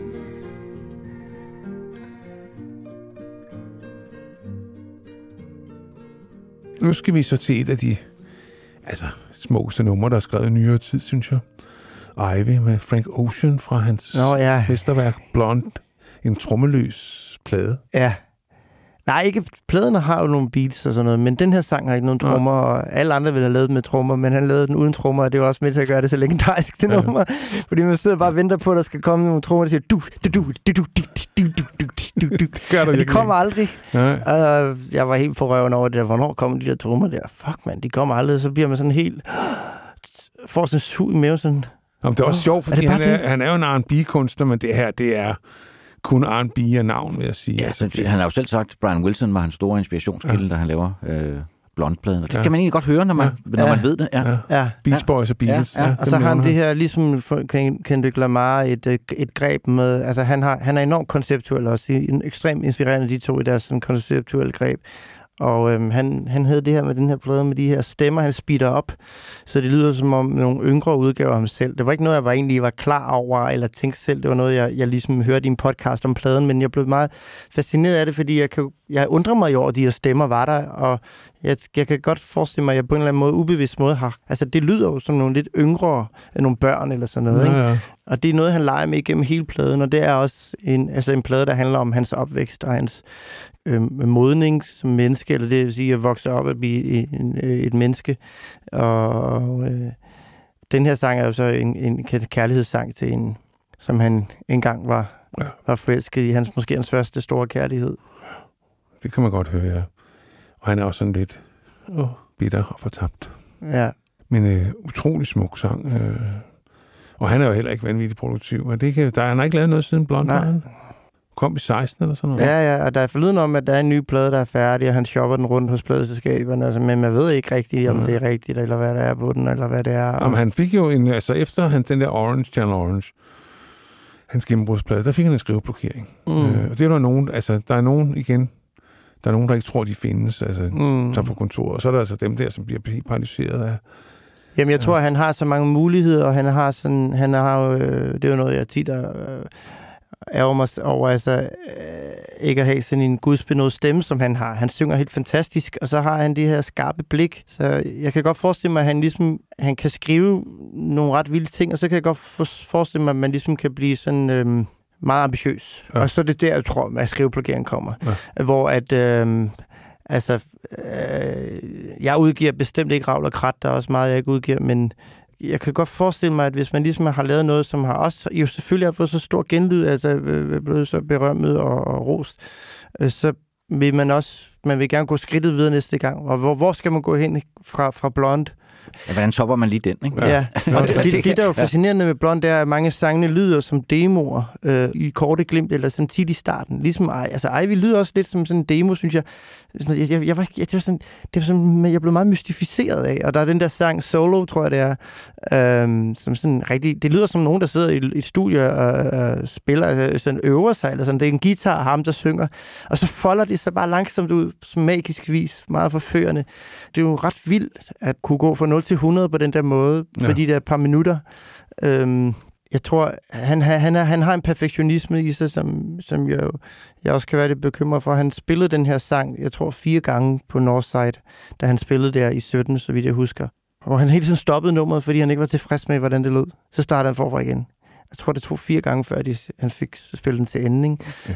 Og efter sigende, så optog han alle koncerterne det år, og så skulle bandet ud og se det dagen efter. Kunne de lige evaluere koncerten fra i går? Hvorfor så han filmede det og optaget det? Okay. Og den tilgang er jo både enormt sådan... altså, det er jo sådan ærefrygtindgydende, men jeg synes også, det lyder meget sygt. Jo, nu nævnte de Brian Wilson. Han gik jo også ned på det der, ikke? Og blev syg, og kom ikke til at lave nogen plader efter Pet Sounds. Så lad os ikke håbe, at det ender der for Frank Ocean. Nej, men man kan sige, selvom Frank Ocean så ikke laver flere plader, end det, man har lavet nu, så har han jo allerede sat sit mærke. Ja, det er jo det, der er det vilde der. Ja. Nå, men lad os høre Frank Ocean med Ivy fra 2016. I thought that I was dreaming when you said you loved me. The start of nothing, I had no chance to prepare, I couldn't see you coming. The start of nothing, ooh, I could hate you now. It's quite alright to hate me now. When we both know that deep down, the feeling still deep down is good.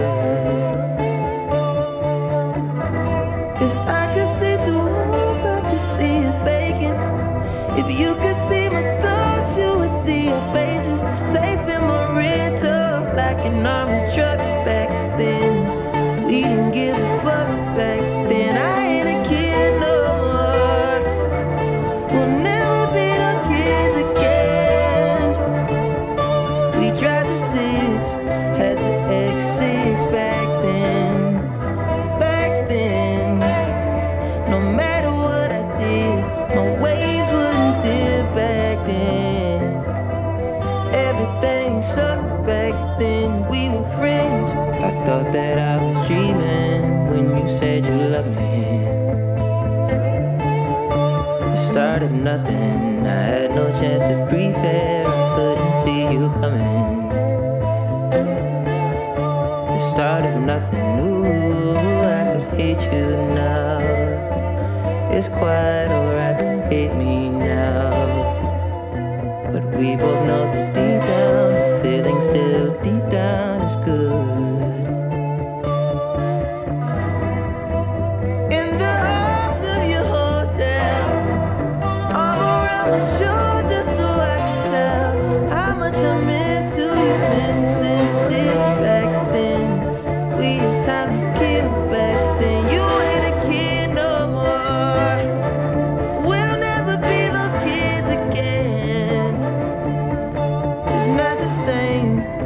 Reasons we could, don't you remember? I broke your heart last week, you'll probably feel better by the weekend. Still remember you going crazy, screaming my name. The feeling deep down is good. I thought that I was dreaming when you said you loved me. The start of nothing, had no chance to prepare, couldn't see you coming. And we started from nothing, ooh, I could hate you now. It's alright to hate me now. We both know that deep down, the feeling still deep down is good. All the things I didn't mean to say, I didn't mean to.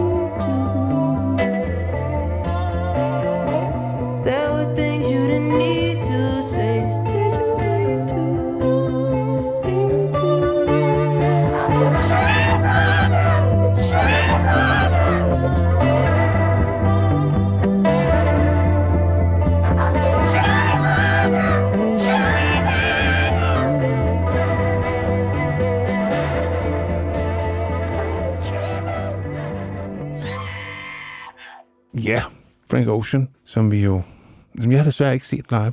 Jeg var ikke på Northside, da han spillede, men hvis han stoppede musikken hele tiden... Ja, det lyder lidt irriterende. Men vi bliver i USA, vi skal høre en fyr, der hedder Bill Callahan. Som... Ja, oprindeligt var kendt som Smog. Ja, og du har valgt nummer The Sing for det album, der hedder Dream River, der kom i 2013, som du engang har omtalt som et Block Floyd-album. Ja, jamen, eller hvad? Det er blevet, eller har jeg? Eller ja, det har du. Nå, har jeg også? Hvordan ved du det? Jamen, det er den der artikel, der... Jamen, jeg er beæret over, at du ved alt om det. Men jeg elsker det der blog. Jeg tror ikke, der er noget på den her sang, Og jeg må være ærlig om, jeg blander lidt nogle af de der albums sammen. Men jeg ved godt, hvad du mener, når du siger Blokfløjt-album. Jeg kan godt huske den sang. Og det er fantastisk. Men det her, altså, den her mand, han er bare sådan... Der tror jeg... Nu har vi lige hørt Frank Ocean, og jeg synes, det er meget svært at hamle op med ham.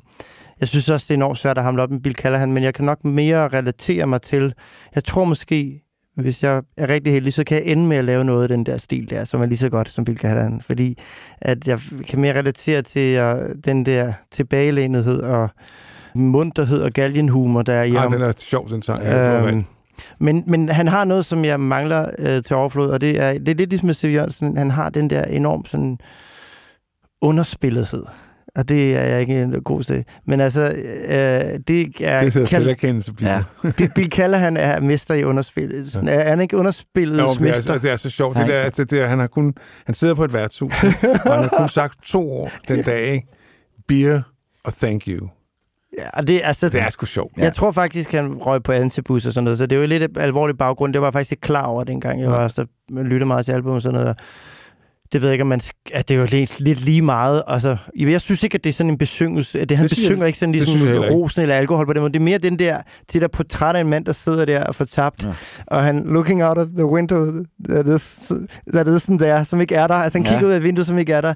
Og der er enormt mange sjove, hvad jeg vil sige, vittigheder på den her sang. Men så er det så samtidig også en utrolig sådan musikalsk rejse, som igen det starter i det små, og så ligesom tager en lige pludselig altså ved næsen, og altså det snyder en, og pludselig er man et andet sted. Der er faktisk på en eller anden måde for mig en forbindelse der, en hemmelig forbindelse der mellem Frank Ocean og Bill Callahan i den forstand, at de er så nede på jorden, og så lige pludselig, fordi de er så nede på jorden, så slapper man lidt af som lytter og siger, det er bare det, og så lige pludselig så letter det hele, og så flyver man. Og det er skønt. Ja, men lad os høre The Sing. For det album hedder Dream River, som jeg så har genhørt her, fordi det kom på listen, men det var ikke et album, jeg hørte så meget, da det kom. Jeg hørte rigtig meget af de 2 forgængere, den Sometimes I Wish I Were an Eagle, og Apocalypse. Fantastisk. Jeg hørte det virkelig meget, så da det her kom, der var jeg ligesom sådan lidt, vi kalder han midt på en eller anden måde, der var jeg ligesom et andet sted. Ja. Det er også nogle fantastiske album. Jeg synes, de der 3, jeg synes, det er lidt... De nye albums er endnu mere nede på jorden, og de gemmer stadigvæk på noget skønhed, men der har det også været svært for mig at åbne dem.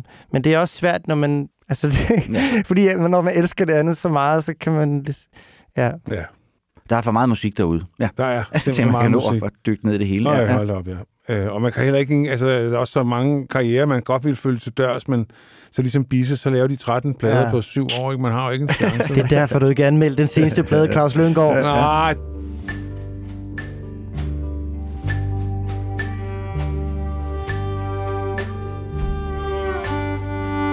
Drinking while sleeping, strangers unknowingly keep me company in the hotel bar.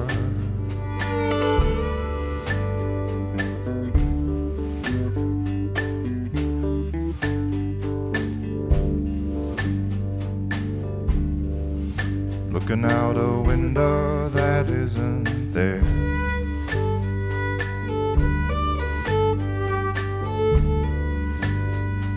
Looking at the carpet and the chairs.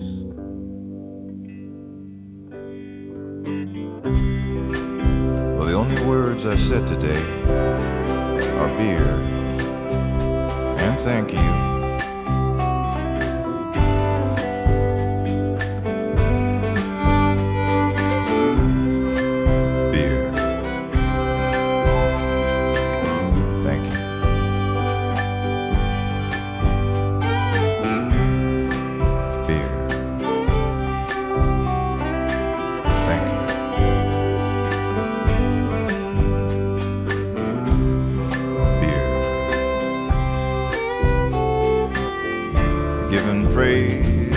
Quiet way,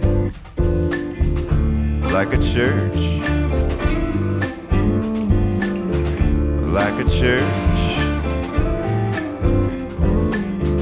like a church that's far away. Na na na na love.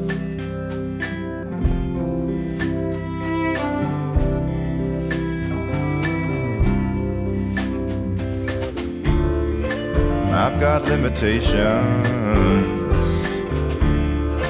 like Marvin Gaye, mortal joy. Is that way?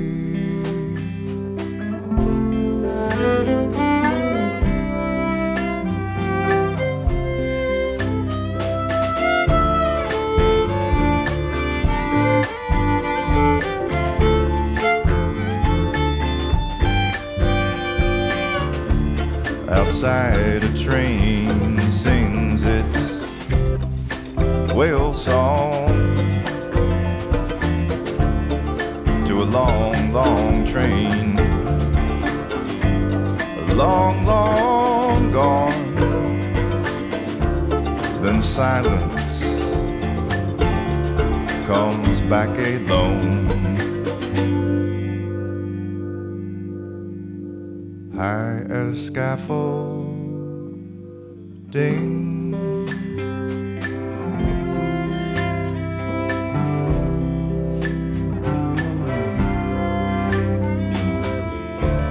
the wind finds something to ping, or the pinging thing finds the wind.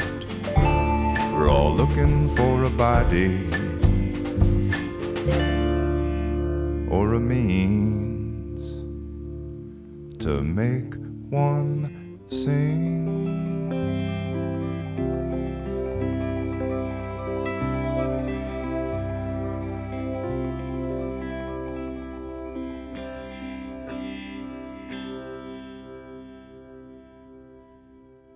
Det var så Bill Callahan med The Sing fra albumet Dream River. Så skal vi over til en anden en, som vi også har beskæftiget os en del med her i rockhistorie. En gammel kending, ja. Joni Mitchell. Og vi skal have titelnummeret for det album, der hedder Hejira, som kom i 76, hendes 8., så vidt jeg husker, album. Det er meget rigtigt, ja. Det er slet ikke kedeligt, at I kendte, altså, men jeg regnede jo godt med, at I kendte alt det her. Men det er jo det der med, at man gerne vil bare komme med noget, som man jo godt kan lide, men... Det er det, der er pointen, ja. Ja. Det var lidt forudsigeligt, måske. Nej, det synes jeg ikke. Altså, vi kender det hele, jo. Men det... Nej, altså, vi kender ikke det hele, så altså, jeg vil sige, at... Altså, vi kender alt. Vi kender alt og intet. Nej, jeg synes, du har lavet en super god spilleliste, men det er jo klart, at mange af det... Jeg kan faktisk røbe, at den næste kunstner, vi skal høre, er faktisk ikke en, jeg har ikke lyttet særlig meget til, men det kommer vi til. Ja. Nå, okay, ja, det er godt. Der er de to her. Men nu, Joni har vi hørt rigtig meget. Det har vi. Men jo også for den tid, men der er I nærmest ikke engang. Jo, jeg voksede op med Joni Mitchell. Ja, okay. Jo, Henrik er... Han er lidt yngre. Jeg har været 13, da den her plade kom, så der lyttede jeg ikke til Joni Mitchell endnu. Nej. Kan du huske, at den kom? Ja, tydeligt. Er det rigtigt? Okay. Ej, vil du ikke fortælle det? Jamen, altså, det var bare fordi, at jeg var Weather Report-fan. Og der var Jacko på Størs. Dem havde jeg set. Jeg er stadigvæk Weather Report-fan. I hvert fald de første 5-6 plader der. Og dem havde jeg set flere gange, og Jacko var jo, udover at være en gudsbenået præcis, jo også en showman. Det stod ikke skrevet i stjernerne, at han skulle spille sammen med Joni Mitchell. Og den, der kom før Hejira...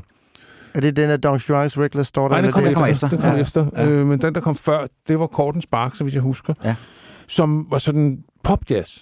Altså, hun spillede med nogle Los Angeles-musikere, der hedder L.A. Express, hvor hun ligesom stak tågen i vandet, sådan, fordi hun voksede op med jazz, og tænkte, jeg skal ikke prøve at lave noget der. Men jeg synes, Hejira, også dengang, det var svært at sige, hvad det var for en genre. Ja. Det var ikke jazz, men det var sørme heller ikke singer-songwriter, det var bestemt ikke folk. Og det var heller ikke rock. Nu er Joni der spiller rock, men den lå, og det gør den stadigvæk, synes jeg, i sådan en underlig niche. Drømmende landskab, men den var et kæmpe hit i det miljø, jeg færdes. Okay, altså, alle havde den, og Joni var rigtig stor blandt pigerne i min generation. Det er kvinder nu, men dengang var de jo piger. Ja. Det var sådan en... Hende snakkede man om, hun var cool, og hun lavede en live LP Miles of Isles, der kom imellem de to plader, som også var helt fantastisk. Altså, ja. Jeg indrømmer, jeg desværre aldrig har set hende live. Men jeg kom til at tænke på en samarbejde med Jacob. Det minder lidt om det med Kendrick Lamar og ham der Thundercat, ikke? Som jo også arbejder med Mac Miller, som vi skal måske også høre senere. Men det er nemlig enormt fascinerende, det der samarbejde på den her plade mellem Jacob og Joni Mitchell. Og så teksterne, de er...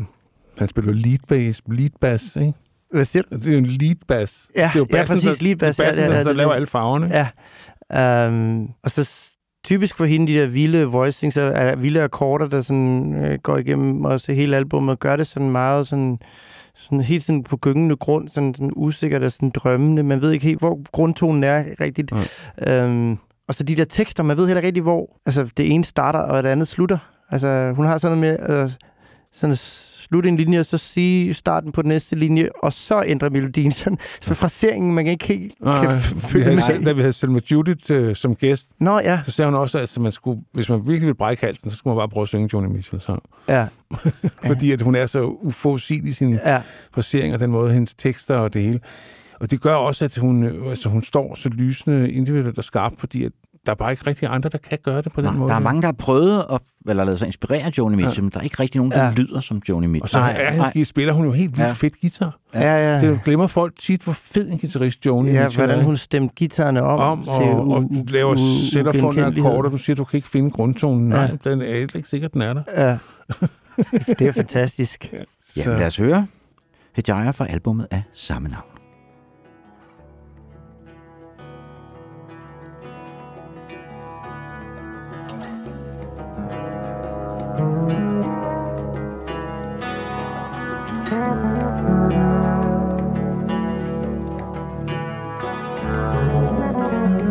I'm traveling in some vehicle. I'm sitting in some cafe, a defector from the petty wars, but shell-shock of a way.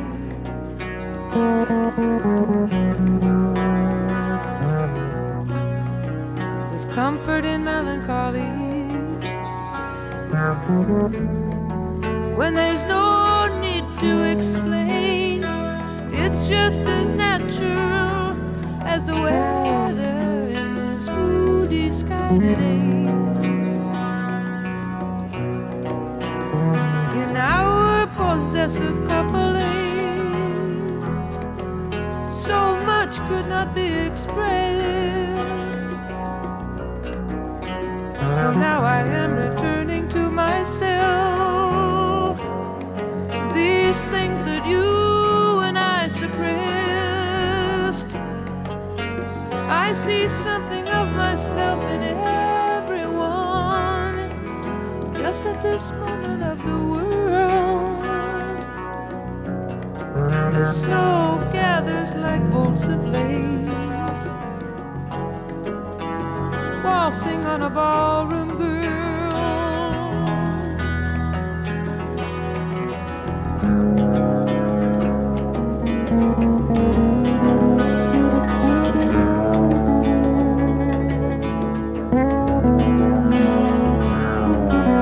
You know it never has been easy,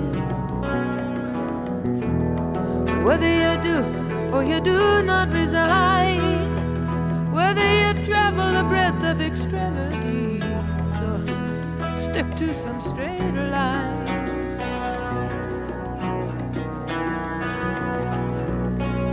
Now here's a man and a woman sitting on a rock. They're either gonna thaw out or freeze. Listen, strains of Benny Goodman coming through the snow and the pinewood trees. I'm porous with travel fever, but you know I'm so glad to be on my own. Still somehow the slightest touch of a stranger can set up trembling in my bones. I know it's gonna show me everything. We all come and go unknown. reach so deep and superficial. Between the forceps and the stone,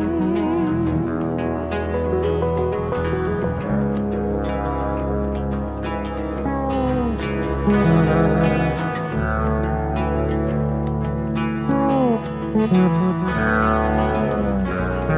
I looked at the granite markers, those tributes to finality, to eternity, and then I looked at myself here, chicken scratching for my immortality.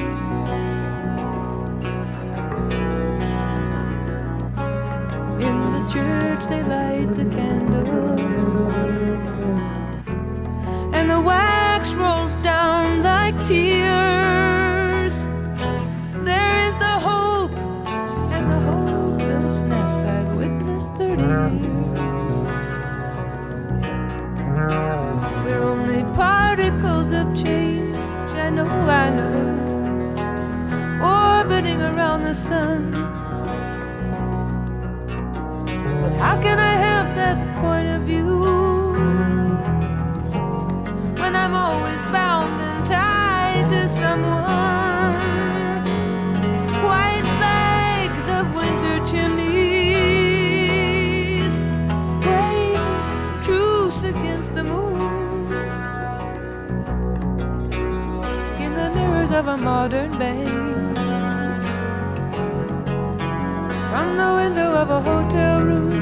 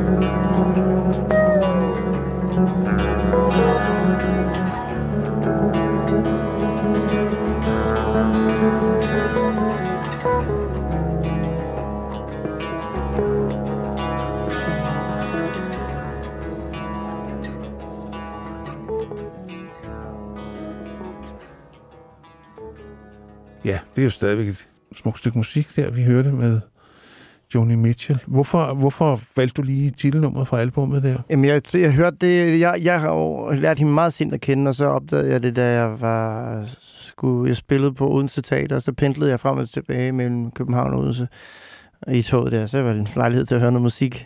Og det var både sådan, jeg lærte, tror jeg hørte det, og Mac Millers-pladen, som vi skal høre senere, Circles. Og, ja, skal vi faktisk høre nu?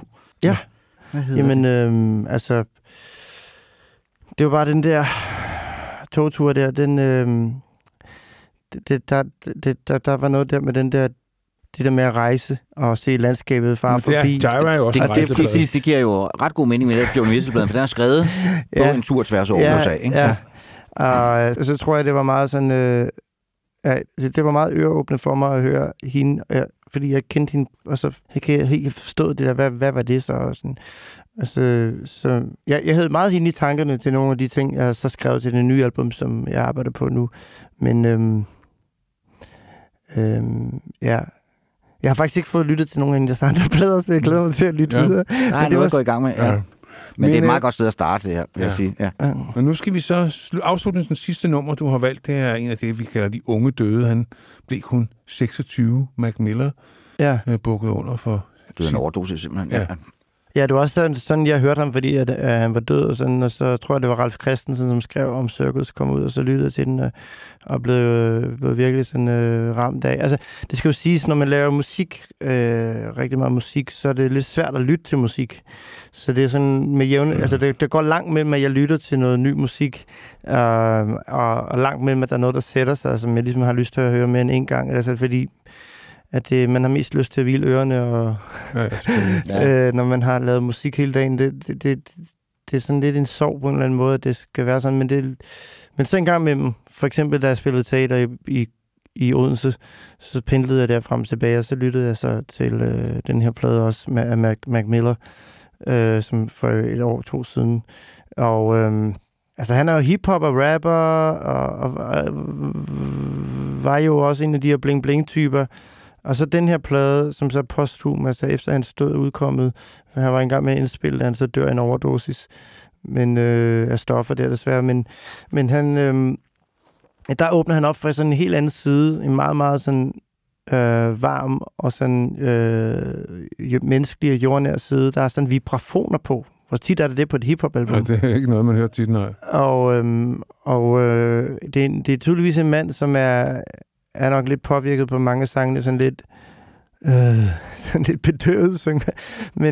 Men der er det nogle enormt sådan synes jeg, jeg er blevet meget betaget af de her sådan, igen de her sådan meget skrøbelige sådan betragtninger om sådan hvor skrøbelige vi mennesker er og hvor svært det er at være menneske. Ja. Men altså, var det ikke Trine Dyrholm, der sang, det er svært at være menneske, jeg har prøvet det selv? Ja, jo, det tror jeg, det kan godt være, ja. Men lad os høre Sørles Mac Miller. Det må indom, det var så, nu snakkede du om overraskelse. Det er ikke en kunstner, jeg har lyttet så meget til. Nummeret hedder I Can See, og det er fra albumet, det posthume album, Circles.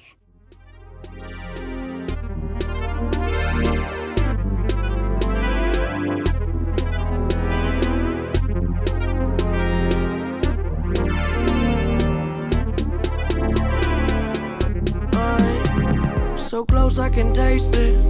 The men on the moon keep playing practical jokes, planet of mirrors and smoke that I fade away in. You be complaining and I can't explain it. I guess nothing compared to the feeling of feeling amazing. Now I'm switching location, cause heaven too far when you live in the basement. I'm looking for balance, I'm in an oasis. Well, I need somebody to save me before I drive myself crazy. And oh, I know if life is but a dream, then so are we. Show me something, show me something, show me something. And oh, I know if life is but a dream, then so are we. Something, show me something, something I can't see.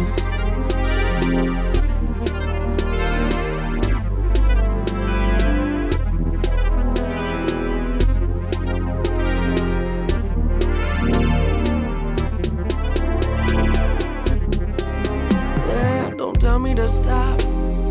Let me keep going until I cannot. Life is a fantasy until you wake up in shock.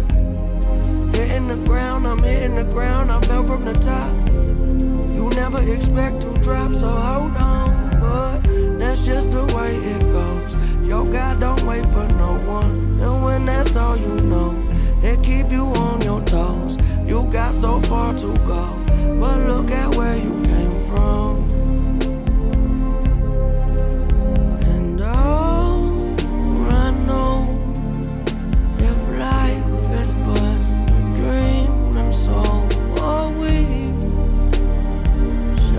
Something, show me something, and all I know, if life is but a dream, then so are we. Show me something, show me something, something I can't.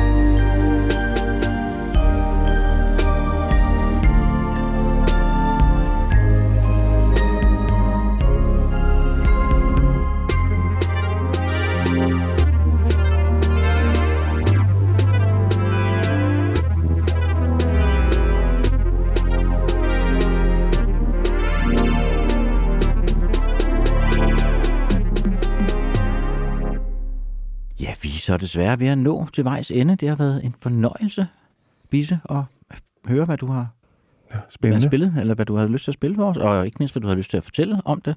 Ja. Jamen tak for invitationen. Ja. Ja. Og til jer lytter derude, skal jeg som altid lige minde om, at hvis I ikke allerede gør det, så må I meget gerne gå ind på heartbeats.dk, finde rockhistorie, og så trykke på den røde støtteknap.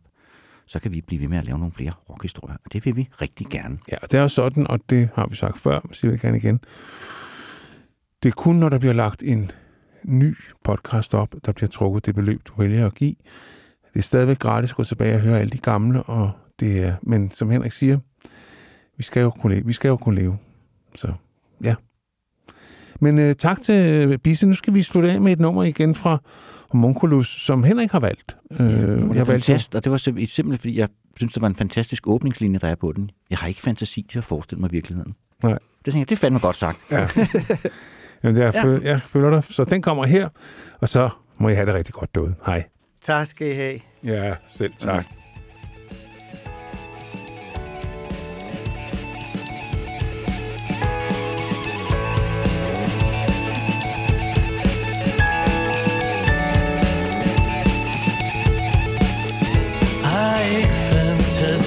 Til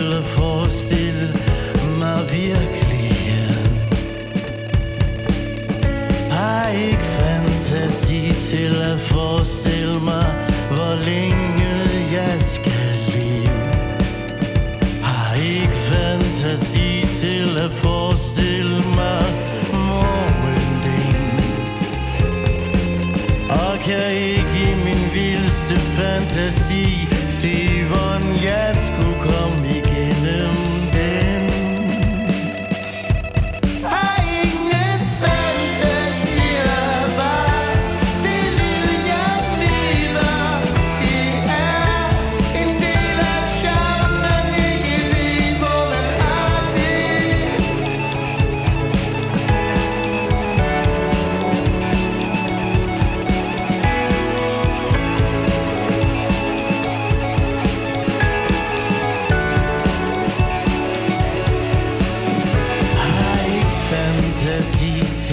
Forestil mig den eneste en. Har ikke fantasi til at forestille mig den rene og skære kærlighed.